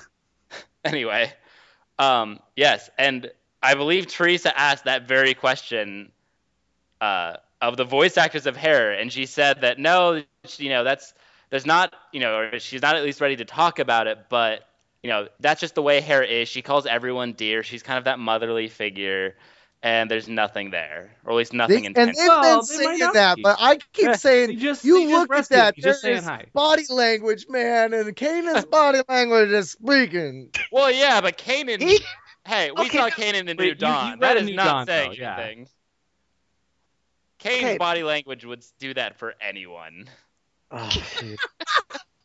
Kanan is not not that. Uh, I don't know what the word here. See, are you just trying to say Kanan's a tramp? Discriminatory? We're just supposed to roll with it. okay so He's a little easy in a port. Is that what you're trying to tell me? There's no Disney romance here. God, you're breaking my heart again, Steven. So what I'm here for? I well, not Next, really. you're gonna tell me Ezra isn't Aladdin, man. breaking my oh. heart, man. You're gonna tell me next the droid's a remote operator or something, and they're not real. No, see, gonna make you don't just you don't it. even know what's Disney's building towards the grand reveal that Star Wars did happen in a galaxy far, far away a long time ago. Because it's actually every it, this is the background for every Disney movie ever. Just every single one happened in the Star Wars universe. You just didn't know. Aladdin is a you, it- descendant it- it- of Ezra. They will say flat out that there's no relationship there, but they're, they're they hold on to each other just a second too long, you know. And I'm I he stop and I'm like, a hand on look at chest. Avatar, you know, both versions had they a end hand up finding on his romance. Yeah. She had that hand on his chest when they pulled away, and she was looking over the shoulder, trying to figure out. Wait a minute, because it wasn't it wasn't it Ezra or Sabine that said, "Wait, if we're here on the transport and Chopper's here uh, tr- flying the transport, then who's flying the ghost? So Nobody there's- important. Well, No, now, you know- now this Well, did any Yeah. of you guys think that there was a twist there though when the hologram showed up? Because I, I thought that was the reveal. I was like, I knew it. I knew it. Oh, wait. I thought it was Oh, Lux. I No, no, no, no, hang on, because first we get the well, who's in the Rebel blockade runners, and we get uh, Bail Organa, our dear friend. Hera introduces that him to the rest of the crew. Uh, the most the crew finds out, oh, by the way, we're actually a cell, which they didn't know. Which was still really really cool though. You know, I don't know. I mean, you've got the hologram of Bail Organa, you have the contingent of rebel soldiers in classic Macquarie outfits, uh, you know, kind of uh, standing that what that along the hallway. Yeah, yeah. Okay. Uh, Mark. That was me the whole moment. I was just I was bouncing and clapping. I'm like, this is so much fun. And we hadn't even got to the best part. Like I was totally buying into the fact that that that was Fulcrum at that moment. And then they're like, wait, that's not Fulcrum. Like I. And the whole buildup of the playoff of the fact that they didn't even know they were in a rebel cell. You know, Sabine, she's like, I knew it. You know, like she's been digging at this this whole time. You know, she's like, finally Yeah. justification, and they and they give you a little bit of the insight to you know things that that as a Legends fan you kind of knew how the rebellion worked in the cells and the way that that operated. But it was kind of cool that you found out that they were able to come together in a bigger group So- as well. So it was like, oh man, a look at behind the curtain. And, Let me and- ask you guys. So we we see Bail Organa kind of and sending R2 and C3PO in, and I believe it was the first episode. Did Hera only establish contact with Fulcrum and Bail after the first episode, or were, were they already a group? I thought I, I thought she's been working with them for a while.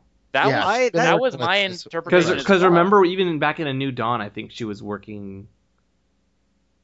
Yeah, well, she was working with somebody. implied They she's didn't say with it was someone. Fulcrum, but she was working for someone. Yeah, yeah, yeah. She was there on a mission. Uh, she was already tasked with things. She was looking for other rebel uh, rebellions. She was looking for other rebellions out there and trying to get them all. Hey, join my rebellion. It's the one against the Empire, the true Empire. Let's do this. No, But- no, no. My rebellion against gluten-free food is far more important. no, no, no, no, no. My rebellion because I just want to rebel. Okay, come on, my rebe- Anyway, so Ezra was originally supposed to be part of the teenage rebellion. It was totally different.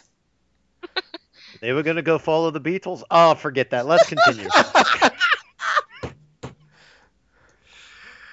Oh man.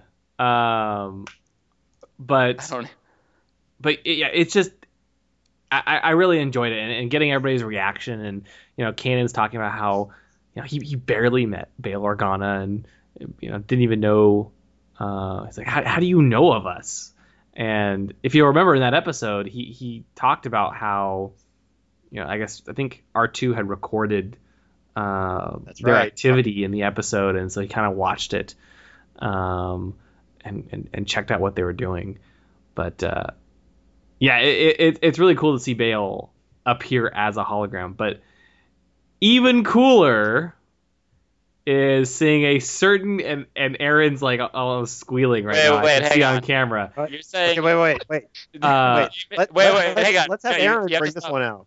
no, no. You have to wait for a moment. I'll let Aaron do it. But so William, you're saying even Peel would have been a bigger surprise? Oh, Sorry, you said even, and I just couldn't resist. Anyway, Aaron, please. For the record, Oh goodness. that wasn't me. For the record. Um, but Yeah. We see a certain, well, let's just say we see Fulcrum come down the ladder, and it's none other than Ahsoka Tano. Oh my gosh. I she I, I heard her voice before I actually saw her Mhm. and yeah, I was squealing and screaming. I didn't hear anything that she said after that, so I had to watch it like 15 times because I kept screaming and oh my gosh, I was over the moon. Unbelievable. I, I, I had really steeled myself against her actually being Fulcrum because we'd we seen a couple. so much. Yeah, yeah, so much. And and we had I think I mentioned this the last time I was on your show. We had been um you know, from the start of Rebels, they had been pretty adamant that it was going to be, you know, completely separate from Clone Wars. It wasn't going to rely on a lot of characters or a lot of uh, continuity from that. It was Rebels was going to be its own show. So I was like, well, surely they're, you know, they won't be able to, or they can't, or they they won't uh, use Ahsoka in Rebels. as much as I wanted it to, as much as it would have been awesome. So I, I was I was really trying to set myself up for not being disappointed because let's face it, I am still suffering from the Clone Wars so, uh, disappointment. But I mean, come on, the Um, armor was too cool. No, well, that was one one of the things. Yes. So yeah, But I mean, yes, let's so- let's so talk about this. Uh, Ahsoka, she's back. Not a not necessarily a surprise because we all kind of figured based on the clues that had been left, and we we've talked about this for almost the whole season, speculating who's Fulcrum. Ahsoka was the front runner, but it was still so good to actually see it confirmed. Yes. I think I'll admit Beautiful. I watched the I- scene four times and I kind of started to tear up four times. Uh, Oh, every was- single time, I was like so happy to see Ahsoka come back because she really didn't deserve what happened to her at the the Clone Wars series finale, and I mean that was it, right? That she just disappears and she leaves the Jedi Order, and that's it. I don't know what happens to her. I, I don't know. I mean, she deserved what she got. She was told, "Hey, you're a Jedi." She said, "You know what? I don't like what it is to be a Jedi anymore. I'm going to walk away." Put her in a perfect position to avoid being massacred with the rest of the Jedi. And then she was like, "Hey, you know what? I was kind of in the right spot. They weren't really Jedi. I guess that means I was a Jedi the whole time. So maybe I should continue doing what I was doing since I did actually pass the test and there's no other Jedi around. I guess I'm the Jedi Order now." Mm-hmm. Well, you know, I so like, not that I I didn't like Ahsoka particularly much in the beginning of, of the Clone Wars, although it certainly got better and I enjoyed her by the end. I was never like a huge Ahsoka fan. I'm just I'm very very happy that we're gonna actually get some sort of closure to her arc. Mm-hmm. I I certainly hope so. If Rebels gets canceled now with Ahsoka's arc left un unfinished, Don't I'm gonna be you really dare. I don't think I don't think that's gonna happen. I don't think that's gonna I'm happen. knocking I on think wood right now. yes, I- thank I- you. There's there's there's too much wrapped up in the series right now to just pull a pull a Clone Wars on it. But I I'm looking forward to this. I'm looking forward to and this is going off the, the topic a bit when it comes to Ahsoka because they've kind of hinted on what she's going to look like in season two. I'm looking forward to her silver colored or white colored lightsabers because I think listening Yeah. to uh, Rebels Recon, that's going to say an awful lot because it, I think it's also it's also a nod to because I thought about this the Legends comic because didn't the Imperial Knights also their Mm-hmm. lightsabers weren't colored the lightsabers were also white or Yes. silver yeah. so I don't know if they're going to be tying anything to that. I think it's cool, but I think that says an awful lot because she's not a Jedi. So if Oh, yeah. you're not a Jedi, then technically you don't have maybe the color of the blade is specific to you saw the Sith as red and the Jedi are different colors. But if you're not a Jedi but still real lightsaber, lightsaber, you're just neutral. Right. No. so that's- so that's what the would- introduction of Ahsoka brings in so many interesting dynamics Absolutely. Mm-hmm. that you know you wouldn't have gotten in Rebels otherwise, right?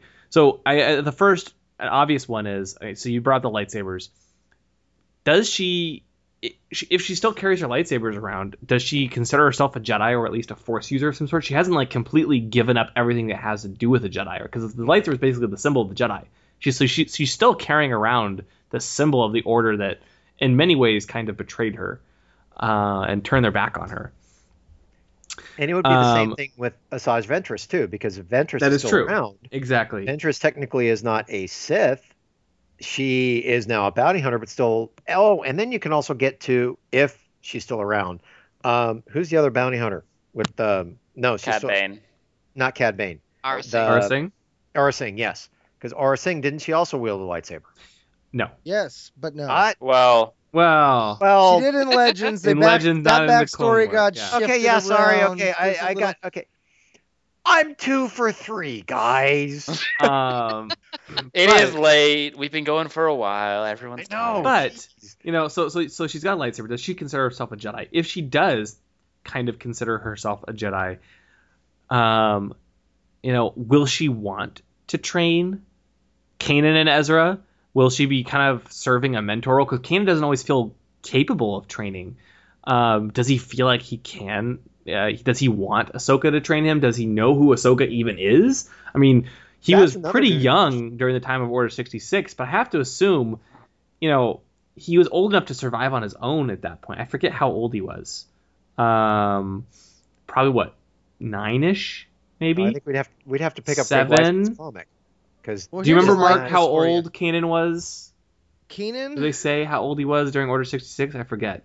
No, I think he was about 14. Yeah, so that's all I guess, like 9 to 14 ish. Um, Yeah. So he has to have been old enough, I think, to know of Ahsoka, right? Ahsoka was Anakin Skywalker's Padawan, the Mhm. chosen one. Yeah. She would have been known around the Jedi Oh, yeah. Temple. All, all the Um, all the other Padawans would have known her. I mean, we've seen other ones like Yeah. that. So Right. Um, so I have to imagine that Kanan knows who Ahsoka is, and I just cannot wait to see his reaction. Like, once he act, what you know, does he does he I- realize this? Does does he care? Does he want her to kind of Well, train him? Does she even want to train them because she's kind of I'm And not you sure guys have heard that. of this ring theory, right? I mean, what Oh, if yeah. we find out that Ezra is the Luke, Kanan is the Ben Kenobi, and Ahsoka is the Yoda? I am. Uh, I've not heard on. of that. I don't buy necessarily that Kanan will recognize Ahsoka. I feel like we see in this episode that he doesn't seem to know who she is. we didn't get much Mhm. time. I, I agree. He didn't make the connection No, but it's right this away. is the sort of thing like you would immediately like. Well- you would know. I don't You know. I mean, it's a Togruta. She's she's she's much That's older. He something I threw up on my own Facebook page ago. because when we watch the episodes with Mortis, we see a future, a potential future of her, and it. I mean, her, the way that the painting, the stripings of her tendrils and stuff, they've changed. The facial tattoos have changed. It made me immediately question: Okay, was that not tattoos? Was it actually makeup? Uh, because I mean, yeah, you could say it's an animation style, but there are no way if that was a tattoo that that the face changing could be the same thing unless it was a makeup. I mean, because it just overlaps in spots where there would be white. So there was those kind of changes, and I know that the Rebels recon, uh, recon had mentioned that that uh, the skin changing is one of those things that as she grows older, I kind of liken it to like how a fawn loses its spots, kind of thing. But it is one of those things that it definitely changes what you would have thought she may have looked like. So yeah, maybe Kanan doesn't recognize her because she doesn't look as how we would have thought she would have looked, or At least not- the vision looked. I mean, to be fair, she did say her name, but it's been like what 15 years. So it's there's a good chance that he's like, you know, he's forgotten, and then eventually it'll click, and he's like, "Oh, Ahsoka! Whoa!" Um, so I, I don't know. I, I'm very interested to see this dynamic because I, I have to imagine he's heard of her at some point. it- point. Has to be if she was the apprentice to um, Anakin. Yeah, It- and, and the whole had to- controversy. Can't you imagine like the whole Jedi Temple was whispering about what was happening Yeah. to Ahsoka Mhm. uh, at Oh, the yeah. at the end, right? She betrayed the Jedi. Ah, you know, like So- had to have been going around. the, I think you, that's kind of the second dynamic we're going to see. And I guess this is we still haven't really covered this, but obviously Darth Vader shows up at the end. We'll discuss that more in a moment, I assume. But now we have Darth Vader and Ahsoka again in Ding ding two. ding ding ding ding ding. This is the one I think is going to be really really interesting to see. First of all, how they deal with it, if they deal with it. Like maybe they're not going to interact at all, but Well, okay, it, it's Um, possible. they've got to interact, and They we'll have we'll to. save this. We'll save this for our speculation on season two. So I think I think we'll hold off on this discussion just for a couple more Okay. minutes. But Mark, you mentioned Ahsoka looks different now. Um, I want to ask you and, and Aaron, what do you think of Ahsoka's new look? I was kind of a little bummed because I was kind of hoping it would be something we. I, I don't know. I mean, granted, I'm trying to keep my opinion on the aspect of it's the differences in the style of animation is what I don't like. She went from having a more rounded face to a very skinny and slender face. And while the tattoos kind of look like they are, it does look like they go up more underneath what kind of a crown she has. So there's that angle. Uh, but I, I like the the natural look to the stripings and stuff. Um, you know, she definitely looks like she's been on her own for a while, kind of mean and lean in that regard. Uh, but but it does also with her showing up and it being one of those things where I wasn't actually expecting her, but kind of hoping secretly. I wouldn't at all now at this point be surprised come December that we find out that someone carrying a broad saber is Darth Maul. And do you think she looks closer to her younger self or the older Vision self we saw near the end of the Clone Wars, or something completely different? Because there is a different I- animation style. I gotta go completely different because, like I said, I shared a picture on my Facebook page for Star Wars Beyond the Films where I've got young Ahsoka from the Clone Wars, and then I've got the picture of her from Rebels, and then next to a bigger picture is the Vision of the Future. And the Vision of the Future, you can tell, yeah, that's Ahsoka. Uh, the Rebels one, I I could give Kanan the look, like he might not have recognized her by look. based off of that version. But the name that's gonna be a little harder to get around because yeah, I didn't quite see Ahsoka. I mean, yeah, I saw the similarities enough, but again, I get back to the, the big things that that rub me raw. I have to say are animation style. Mhm. Yeah, No, I, I I, have to agree Aaron, with Mark on what, that. what do you think? I, I now that I'm looking at the two comparisons, I I found a I don't know if it was on Facebook or somewhere. It has the uh, adult Soka from Rebels and her um, Vision version, the the older version, her Vision. Um, now the differences are a little bit easier to see, and I think I asked this on Twitter the other night if we have seen any other um, any other Togruta on Rebels yet. Is she the first one that we've seen? I think. Yeah, I know we saw a lot sure. of yeah, she is. I know we saw a lot of adults on Clone Wars, but obviously that's going to be a, a bit of a different style. Mhm. So Mhm. Yeah, her I face don't is know. is much more rounded. I'm looking at it now.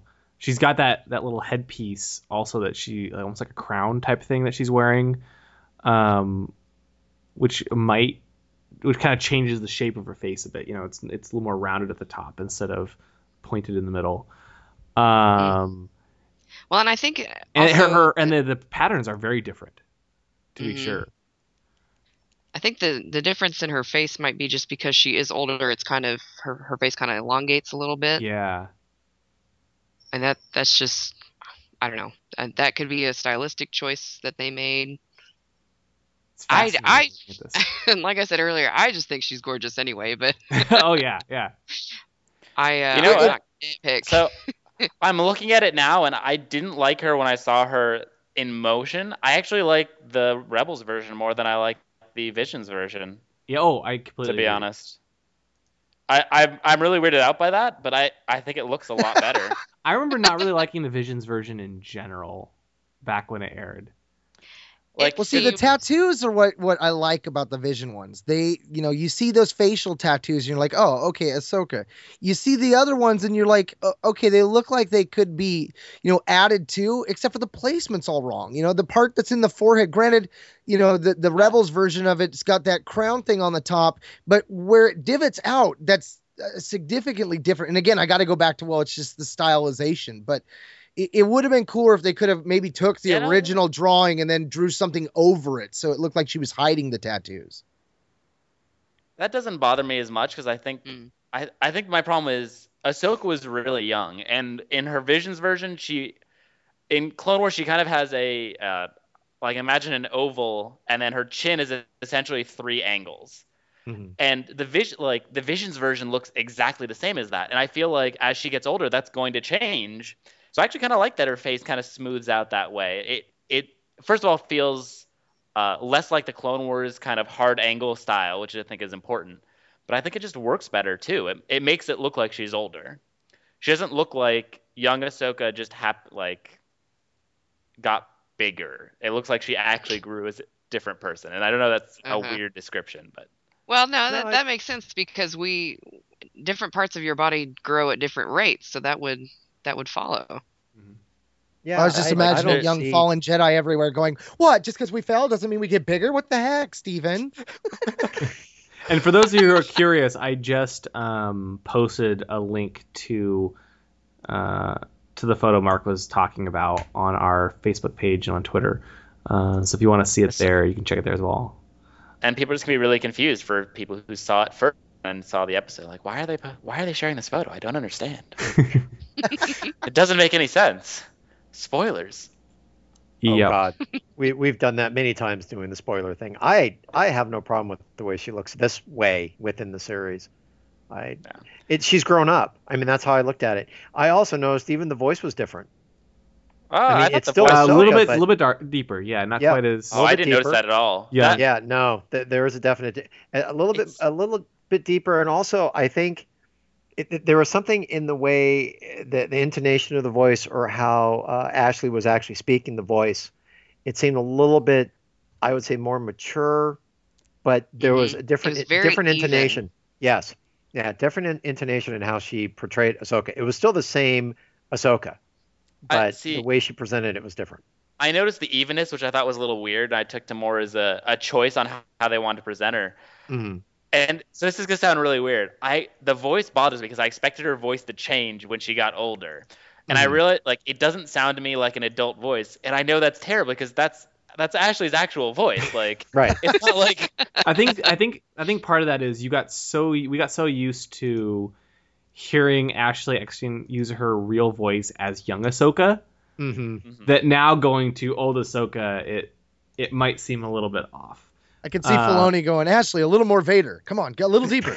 A little more uh, breathing, you know. I'm Ahsoka. no, Pretty a little more Vader, Vader in there. Um, but you know, you know, I, I think in the end, she's the same Ahsoka we know and love.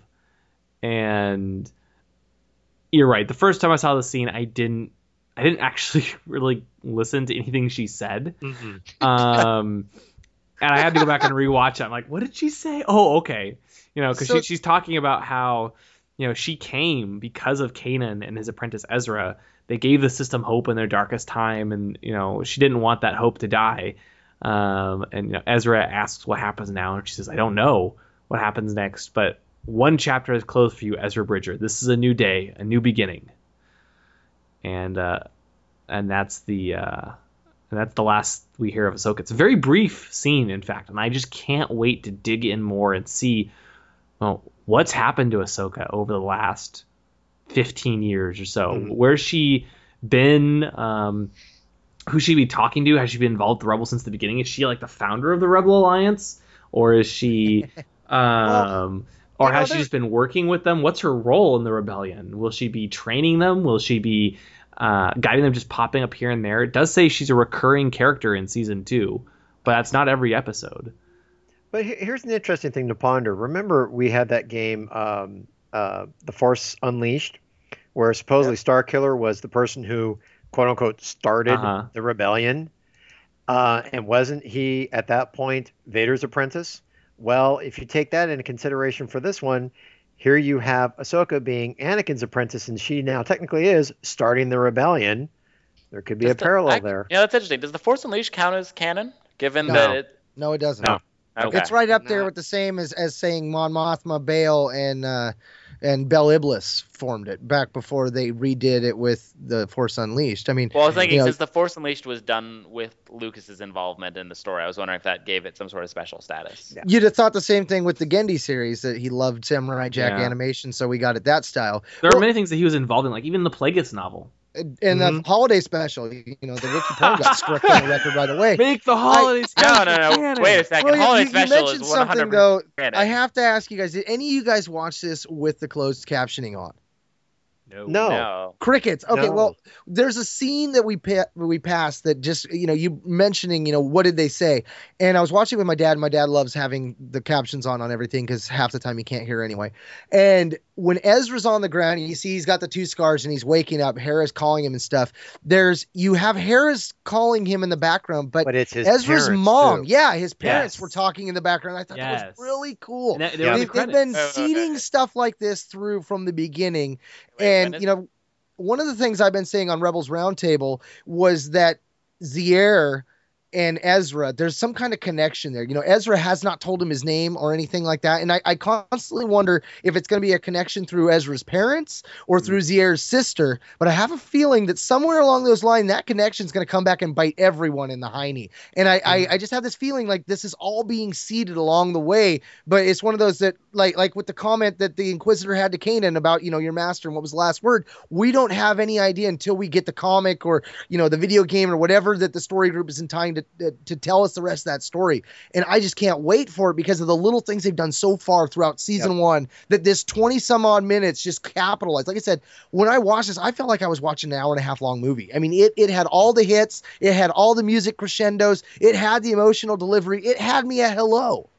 This was a Rebels, and I'd argue this episode did something that even the Clone Wars didn't do very well in many cases. They nailed the pacing of it. It was from start to finish. There was it was perfect, and that is something that's really really rare. Yep. I want to I want to throw Yep. out something else too, just really quick. Um, I would almost want to say that that line that Ahsoka is bringing up, where she uh, says one chapter is closed for you, Ezra Bridger, a new day is beginning. You want to just bring that as a whole to Star Wars as a whole. This whole thing with between Lucas and Disney and how it's now starting that you know that 1st chapter with Legends is closed. Now there's a new beginning. That's true. So and to be honest, like I have a feeling that the show is gonna change pretty significantly next season. You know, it doesn't sound like they'll be focused on one planet anymore. You know, it's just Lothal.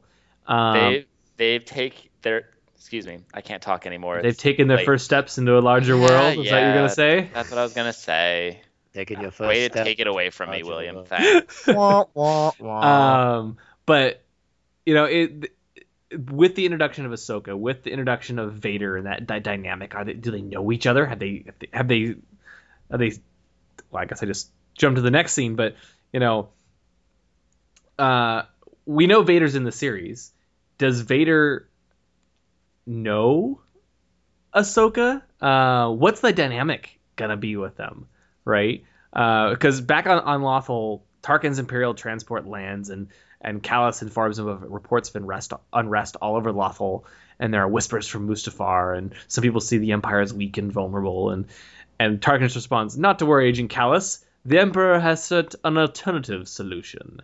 And who walks down the ramp? But Darth Vader. I think it's pretty clear why they killed off the Inquisitor now. When you got the Inquisitor standing next to Darth Vader, as much as I love the Inquisitor, he's not gonna he's not gonna stand a chance next to the No. next to the Darth Vader. Not at all. No. Mark? Can, can we all agree that we need to have a side plot here where we get some some conclusion to Ahsoka and Vader at some point? Like- Yes. Like, yes. I, I mean, Oh, it I'm- has to happen. I, I don't if want they to be don't, the main I'm gonna focus. be so but disappointed Yep. in yeah, this show. it, it, I mean, I will be so beyond over the top if Rebels ends and they pull a Legacy Volume One, and I'm like, "Where's the Hondo Car story arc?" You know, I mean, like, like, well, I mean, there are rumors that resolution. Hondo's going to be in season two, right? Yeah, well, I'm, t- I'm talking a, a They're different um, Hondo though. but I y- y- I, I, I get that. um, Hey, I'm But looking clarification Hondo now. the, the the dynamic between Ahsoka and Vader. Does she know who Vader is? Vader's gonna see her, and I'm sure he'll recognize her. Well- so Well, if any of you guys have read Tarkin, I mean, Tarkin all but figures it out. So, Mm-hmm. I mean, and he, that guy's not even a Jedi. So, yeah, so oh man, I think that's gonna be so cool. Such a great dynamic. I'm so. this is one excited of the things that's gonna be really interesting is hopefully we get some sort of clarification on what happened to Ahsoka after she, after she left the Order. Yes, Because it's not like she, the Clone Wars, this TV series ended, and then immediately Episode Three happened. We've got a little bit of time there. Ahsoka, like she's had a lot to do in the last couple of years, like 15 years, whatever it's been. Like you'd be I- mad if we find all all of it in one episode, though, or should it be something that's spread out over like a three or well, four so episode? this It has is- track record. out. This is, I feel like we should out. probably save this for a season two uh, expectations Yes. discussion Yep. Agreed. Yeah. because we could go on this forever. But I think one of the interesting questions will be Oh, how well, much. We're close enough right now. I'll, I'll leave it at how. I wonder how much the show will continue to be about the crew of the Ghost, because introducing Vader, Ahsoka, and Oh, people I'm like sure they'll still be the center, but Hmm. there will be major plot points. Yep. Um, yeah, it's kind of like Agents of Shield once Hydra was involved. It's like you know we've watched them operating as a cell. Now we're going to watch them operating as a cell within a larger rebellion that they now know they're part of. So are you? So ooh. So Ahsoka, you know, gives Kanan a hug. It's been a long time, and just gives her gives him a hail Hydra very quietly in the ear. Now get to work. I Jedi. have no clue what you're talking about. I don't watch that show. Uh, Uh, well, I think with that, I mean, Anyway. the episode ends with Vader walking down the ramp. You get, you see Kallus looks has this look of fear on his face. no, he does. I did not see any fear in his face. I saw like, oh, it's Darth Vader. I saw no fear in his face whatsoever. Admittedly, like he should have been, but I saw nothing. I, I It's watched. animation. It's debatable. there. Look closely. Um, He was and, trembling and the under the animation, ends, man. and all you if I squint my eyes, yeah, I guess I can. Vader kinda doesn't see say a thing, and all you hear is his breathing as he walks down the steps and walks past Kallus and into the uh, the hangar, and that's it. Like, that's the end. No music, just his It breathing. just goes out straight with to Darth credits. Vader's breathing, and it's such a great end of the season. And fans everywhere went, "Oh my Sith Lords!" So with that, Wait till season shall we two. get into our? our I think we reviews of really, the really episode, our rating, do. since I think we're Yes. running about two hours long right now, an epic, epic review of a 22 minute show. And and who's the one on this podcast that said really our our podcast should not be longer than the episode that we watch? Who's the one that said Uh, that? it, was, it was a long time ago. It Galaxy was- far, far away. How about we let Aaron go first? Well, um, I, I I'm sure this comes as no surprise, but uh, I am going to go ahead and give this episode a full 10 Womp Rats. Um, it was just so fun. The um, the the funny uh, little quips here and there just kind of keep the flow going. It packed so much into this little bitty episode. I, I think I mentioned something like, you know, why can't we get you know 45 minutes of an episode but this is only 22 but this was all so amazing. Um i was i was also sad to see the inquisitor go but uh like we said moving on to bigger and better things. And then we you know cap it all off with ahsoka. So i'm very very happy. I had a huge stupid grin on my face the entire time uh and then especially afterwards uh, so yeah, ten Womp Rats, and they are going to go uh, run around on the ghost and annoy Chopper and mess with him. Well, Cer- Chopper certainly deserves to be annoyed. So Yeah. I think that's a good Thing. I was gonna say that Yeah, your Chop- Womp Chopper Rats aren't gonna it. last long. I expect the Yeah. smell of pride Womp Chopper's just gonna throw him out the airlock. Or he's Well, going to sit there, keep crafty. yeah. or he's going to do like the communication droid in last episode, just kick him right out as the door closes. But he's going to make sure the door gets right there, right there, just as it closes to where right they start falling out, and the door just right against it. Anyway, Oh man. All right, Tom, why don't you go next? Um, I love this episode. I think this really was a great way to end season one. I think it's a great starting point for season two. Looking forward to season uh, two premiere at Celebration, the first episode. That should be fun. Um, I'm going to have to give this, and this is going to be surprising, a 9.5. And the reason I'm giving it the 9.5 is I can't really shoot straight to get it at 10. I think my helmet's on a little too tight. I can't see. So I feel like I just am just missing a mark there.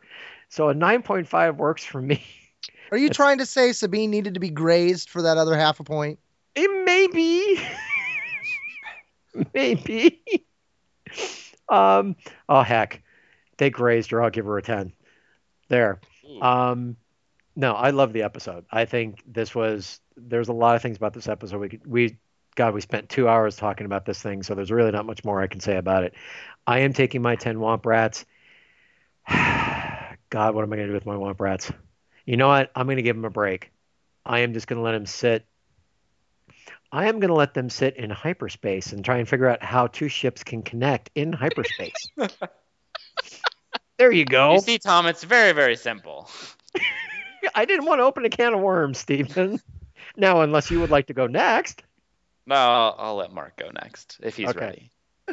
Well, I was gonna give it ten Jedi Womp Rats, but you know, to be truthful, that just doesn't do it credit. I'm gonna give it one Ahsoka-sized Womp Rat because truly Ahsoka is more than ten Jedi worth, and you know. There was so much going on in this episode. Like I said, it felt like an hour and a half, and that's the kind of action that I expect to see here. I mean, I expect to see my Ahsoka one Womp Rat that's worth ten of those Jedi Womp Rats take and become the fulcrum for all 40 of your guys' Womp Rats because I, that's how good this episode was. And she's going to create her own rebellion of Womp Rats. That's right. You're going to see the Womp Rat report here in a minute. Okay. Steven?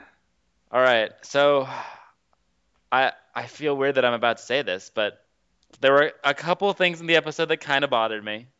We, Oh. Mainly the the no air and Tie fighters and Sabine missing or being missed as much as she was. But all that being said, the episode really did nail everything I could have asked out of it. Like I don't I want to say this is probably the first time. I think I'm gonna have to give it a 10 out of 10 Womp Rats. 'cause Whoa, Whoa. ten from Steven. I- I'm sitting here trying to justify that, like- Unprecedented. Oh. I, I want to give it a 9.5 because like yeah there it wasn't perfect but it, I think this is the the closest we'll ever get to a perfect Star Wars animated show and Have to uh, I think Steven, part of it is just the suspension of disbelief. You just oh, and that, that's what it is. That's. Normally, I feel like what ends up happening is the episode doesn't pull me. It doesn't keep that suspension going well enough that I can overlook those sorts of things. And here it did. The pacing, the humor, all of it was so perfectly on point that I like I'm capable and willing to overlook things that I feel like weren't you know absolutely perfect. Like, and that's it's a good sign. And I think I have to decide what to do with my Womp Rats. Um, I think I'm just gonna put them in the Tie Fighters so they can enjoy the beautiful space battles that. Uh, Use them as test subjects for um, Tie fighters with. Uh, no, no, no, no, no. They were Oh, they don't were the worry, ones that came Fulcrum's the got TIE an Fighters. idea. What's the idea? Just gonna put them in Tie Fighters and send them out there to blow up some X-wings, or Okay, vice versa. There you go. There you go. Okay, William, right, you're up. William. Okay, so you know what? Kind of like Steven, I, I want to give it a 9.5 because I think while the second half of the episode was amazing, no complaints whatsoever. I mean, we lost a fan favorite character, we gained an even bigger fan favorite character, and another one in Darth Vader, like amazing. Um, you know, the first half of the episode was it was good, right? I didn't like love the the scene at, at the beginning where they're stealing the ship and and planning their attack, and but as soon as as soon as Ezra rescues Kanan, the entire tone of the episode changes, and it just becomes so so so so so perfect that I can't I just can't knock it at all. Um, you know, there were there were so many awesome moments. One thing we didn't mention earlier, but like as when the when the reinforcements were landing on the on the star destroyer, the ship comes in and you know and, and starts the, the the the transport starts to land, and you can see the stormtrooper standing on the ramp, and he just like he waits for it to land and then hops off. It's the animation there was so cool. Uh, you know, we've got Ahsoka, we've got Vader, we've got the Death of the Inquisitor, or I hope it's You not the do it, Death of the Inquisitor, but who knows? Um, so many great things in this episode. I, I just loved it. And I think let's make it a clean sweep. I'm going to give this There 10 go. Womp Rats out of 10. Such an amazing episode. The team really needs to be proud of what they've done. Uh, I think it's the first time we've given 10s across the board, especially with a panel so large Mm-hmm. uh, as the one we have tonight. Well, you know, I think where when Rebels started, I was really nervous because the first couple of episodes didn't wow me. We were coming off of the Clone Wars, which was doing such an amazing job, and I just I was not convinced that Rebels could pull off this sort of episode. Didn't think Classic. Clone Wars envy. It, it happens to the best of us. I, I, I think a lot of people were nervous. Honestly, a lot of people were You nervous. just need to have a little rebels resolve. That's all. It's Uh, like it's like a case of athlete's foot. It'll catch Oh. spy, fire and Oh. spread. Mark, it's just a call to action. You know, if you don't give this episode a 10, you're an idiots. Array. You know, it's a call to Uh, action that caught fire across the Jeez. galaxy. Okay. We're just we're, we're out of the darkness now. No, And no, we're we're done. We're stopping right here. What, Steven, are are you a droid that's in distress? Okay, I and this is why we should though. never record on a Wednesday. So uh, my my 10 Wait, Womp wait, Rats, wait, what are they gonna do? I thought the middle of the episode was why we didn't I record think on I'm gonna let my 10 Womp Rats hang from the from the side of the um. Murderer! What? Hanging womp rats from the side of your ship. You murder. It's like Reaver action, man. Not the side of the ship, the side of the of the of the catwalk, and then let them all fall into a giant explosion. Uh, by the way, every though, one of them. by the way, though, across the boards. Uh, they were actually a gift from Fulcrum, uh, given to Hera. Fulcrum, aka Ahsoka, actually spent the last 15 years raising these Womp Rats. That's all she did. and then she joined up with the rebels. She's like, you're like, you're a, used to be a Jedi. Why don't you just lead? She's like, okay, no problem. Oh, we got these guys. You want to go meet? Let's let's go check out check them out. And then she went and uh, and met up with uh, with the rebels in this episode. You know, not Um, only is this one of the largest panels we've had because we also re- all reviewed it so highly. This is the most Womp Rats we've ever murdered at once. Yeah. Yeah, that's a good point. 51. This is good this is point. Womp Rat genocide now. 51, Mark. Where's your math coming from? Well, because I, I see is we literally it's straight A across the board, so I can understand the 51. Well, I I guess think I- Mark's math is a little weird because he's got his like So- special weird. I know. Just just just go I- with I've been it. Playing Star Wars with it. Commander, so I, uh, once I reached 10, I got an Ahsoka Womp Rat Commander to lead him, so I had 11. Oh, I thought okay, I thought your Ahsoka Womp Rat had replaced the other ten Womp Rats. No, no, I ha- no. Oh, dude, it's like it's like a little little one of those things you got to fill up. I got to keep those ten, and then I got like kind of like when you get Okay. your pawn across the side, you're like, I'll take an Ahsoka Queen, thank you. Oh. I, I think I got it now. So, real briefly, since we're running extremely Yeah, we're long, running Uh, really late. very, very um, coming up on Ion Cannon, um, at some point, not not yet, but probably in a, a week or two, we're going to review Tarkin. Yep. And then we'll review Heir to the Jedi. Uh, so stay tuned for that. Wait a minute, I have to also, in, a just a couple of weeks, we have Star Wars Celebration Anaheim. All we'll be there. all five of us will be there. Uh, it is going to be so, so, so much fun. And they're going to be premiering the season two, uh, the first episode of season two at the convention. So get ready. More Ahsoka, more Vader, maybe some Hondo, and uh, Oh, that would be cool. it'll be great. Uh, also, in a recent episode of Rebels Recon, um, I- believe it was Filoni uh, revealed that a new character will be uh, joining in season two as well, Commander Sato, uh, who leads Phoenix Squadron. Is that Uh, Sarah Michelle Gellar, perhaps? I, I don't know actually. That's a, that's a good question.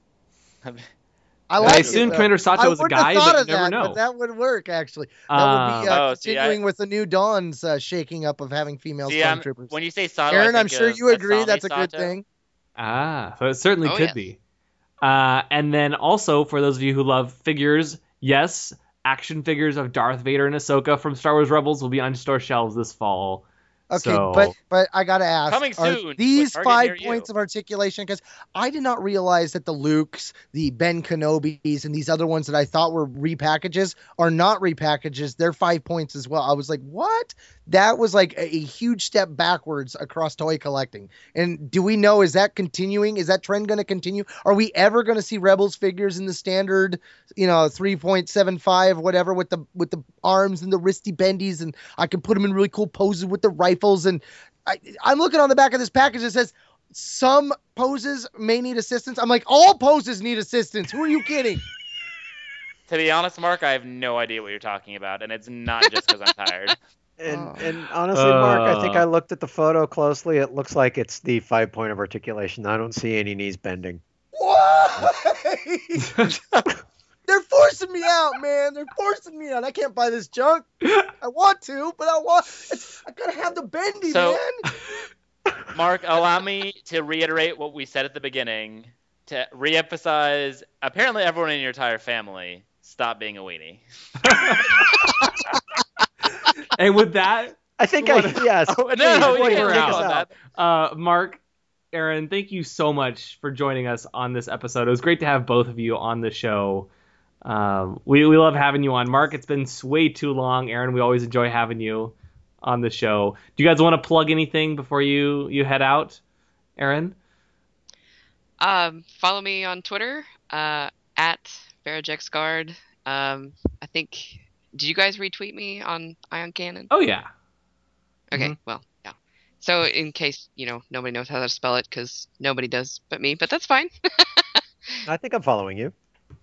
Yeah. I. Um, I tweet my pictures from troops, and uh, as anybody who followed me during the episode noticed, I was very um, I let's see, Excited? it- yeah, excited and all caps lock. So I, I did apologize for that. Nothing wrong with that. That's that's an excitement level. It's not always shouting. Sometimes it's shouting yeah, with joy. It was, it was it was garbled mess. I don't even think anything made sense. But anyway, I, I usually am very um you know composed and and I make sense and I do know English and proper grammar. So Uh-huh. Uh, well, thanks again. Th- th- Yeah, thank it's you so much again. fun having you on. Mark, Thank Well- you again, as always. Your enthusiasm is infectious. it's always fun to be on here. And if you like Star Wars Rebels, remember SWR for Star Wars Report. Uh, that's the website I'm at. I do the Star Wars Report podcast, Star Wars Beyond the Films, and you can find us on the original Star Wars Rebels Roundtable over there as well on our Second Airborne Division of podcasts, doing anything and everything Star Wars and having fun. And of course, coming on shows like this, the great Ion Cannon, formerly We Talk Clones Awesomeness. Well, thank you so much. Great having both Thank of you you. on. Uh, I do want to close out this episode with Dave Filoni's letter to the fans that he posted earlier today. Um, and uh, he says, Everyone, the crew of Star Wars Rebels and I are blown away by your response to the finale. Thank you for all the kind words and support for the series. We all appreciate it. Nothing could have prepared us for the outpouring of emotion and cheers when Ahsoka Tano appeared. As someone who has watched over her character from the beginning, I was overwhelmed by the reaction. Little Ahsoka has come a long, a long way, and I think many fans have grown up right alongside her. I look forward to continuing journey with her as she attempts to guide our rebel heroes in these dark and dangerous times. Remember, the Force will be with you always. Thank you for listening to the Ion Cannon Podcast, your source for entertainment reviews from a galaxy far, far away, including Rebels, the sequel trilogy, spin off films, and more. If you like what you hear, please rate us in your favorite podcast client. Your review will help the show grow within the Star Wars fan community. Visit our website, ioncanoncast.com, or follow us on Facebook and Twitter. You can also get in contact with us by emailing contact at ioncanoncast.com. The Ion Cannon podcast is not associated with Lucasfilm, the Walt Disney Company, or any of their respective trademark or copyright holders. Any and all opinions are that of the hosts. This podcast is a production of fans by fans and is copyright 2015.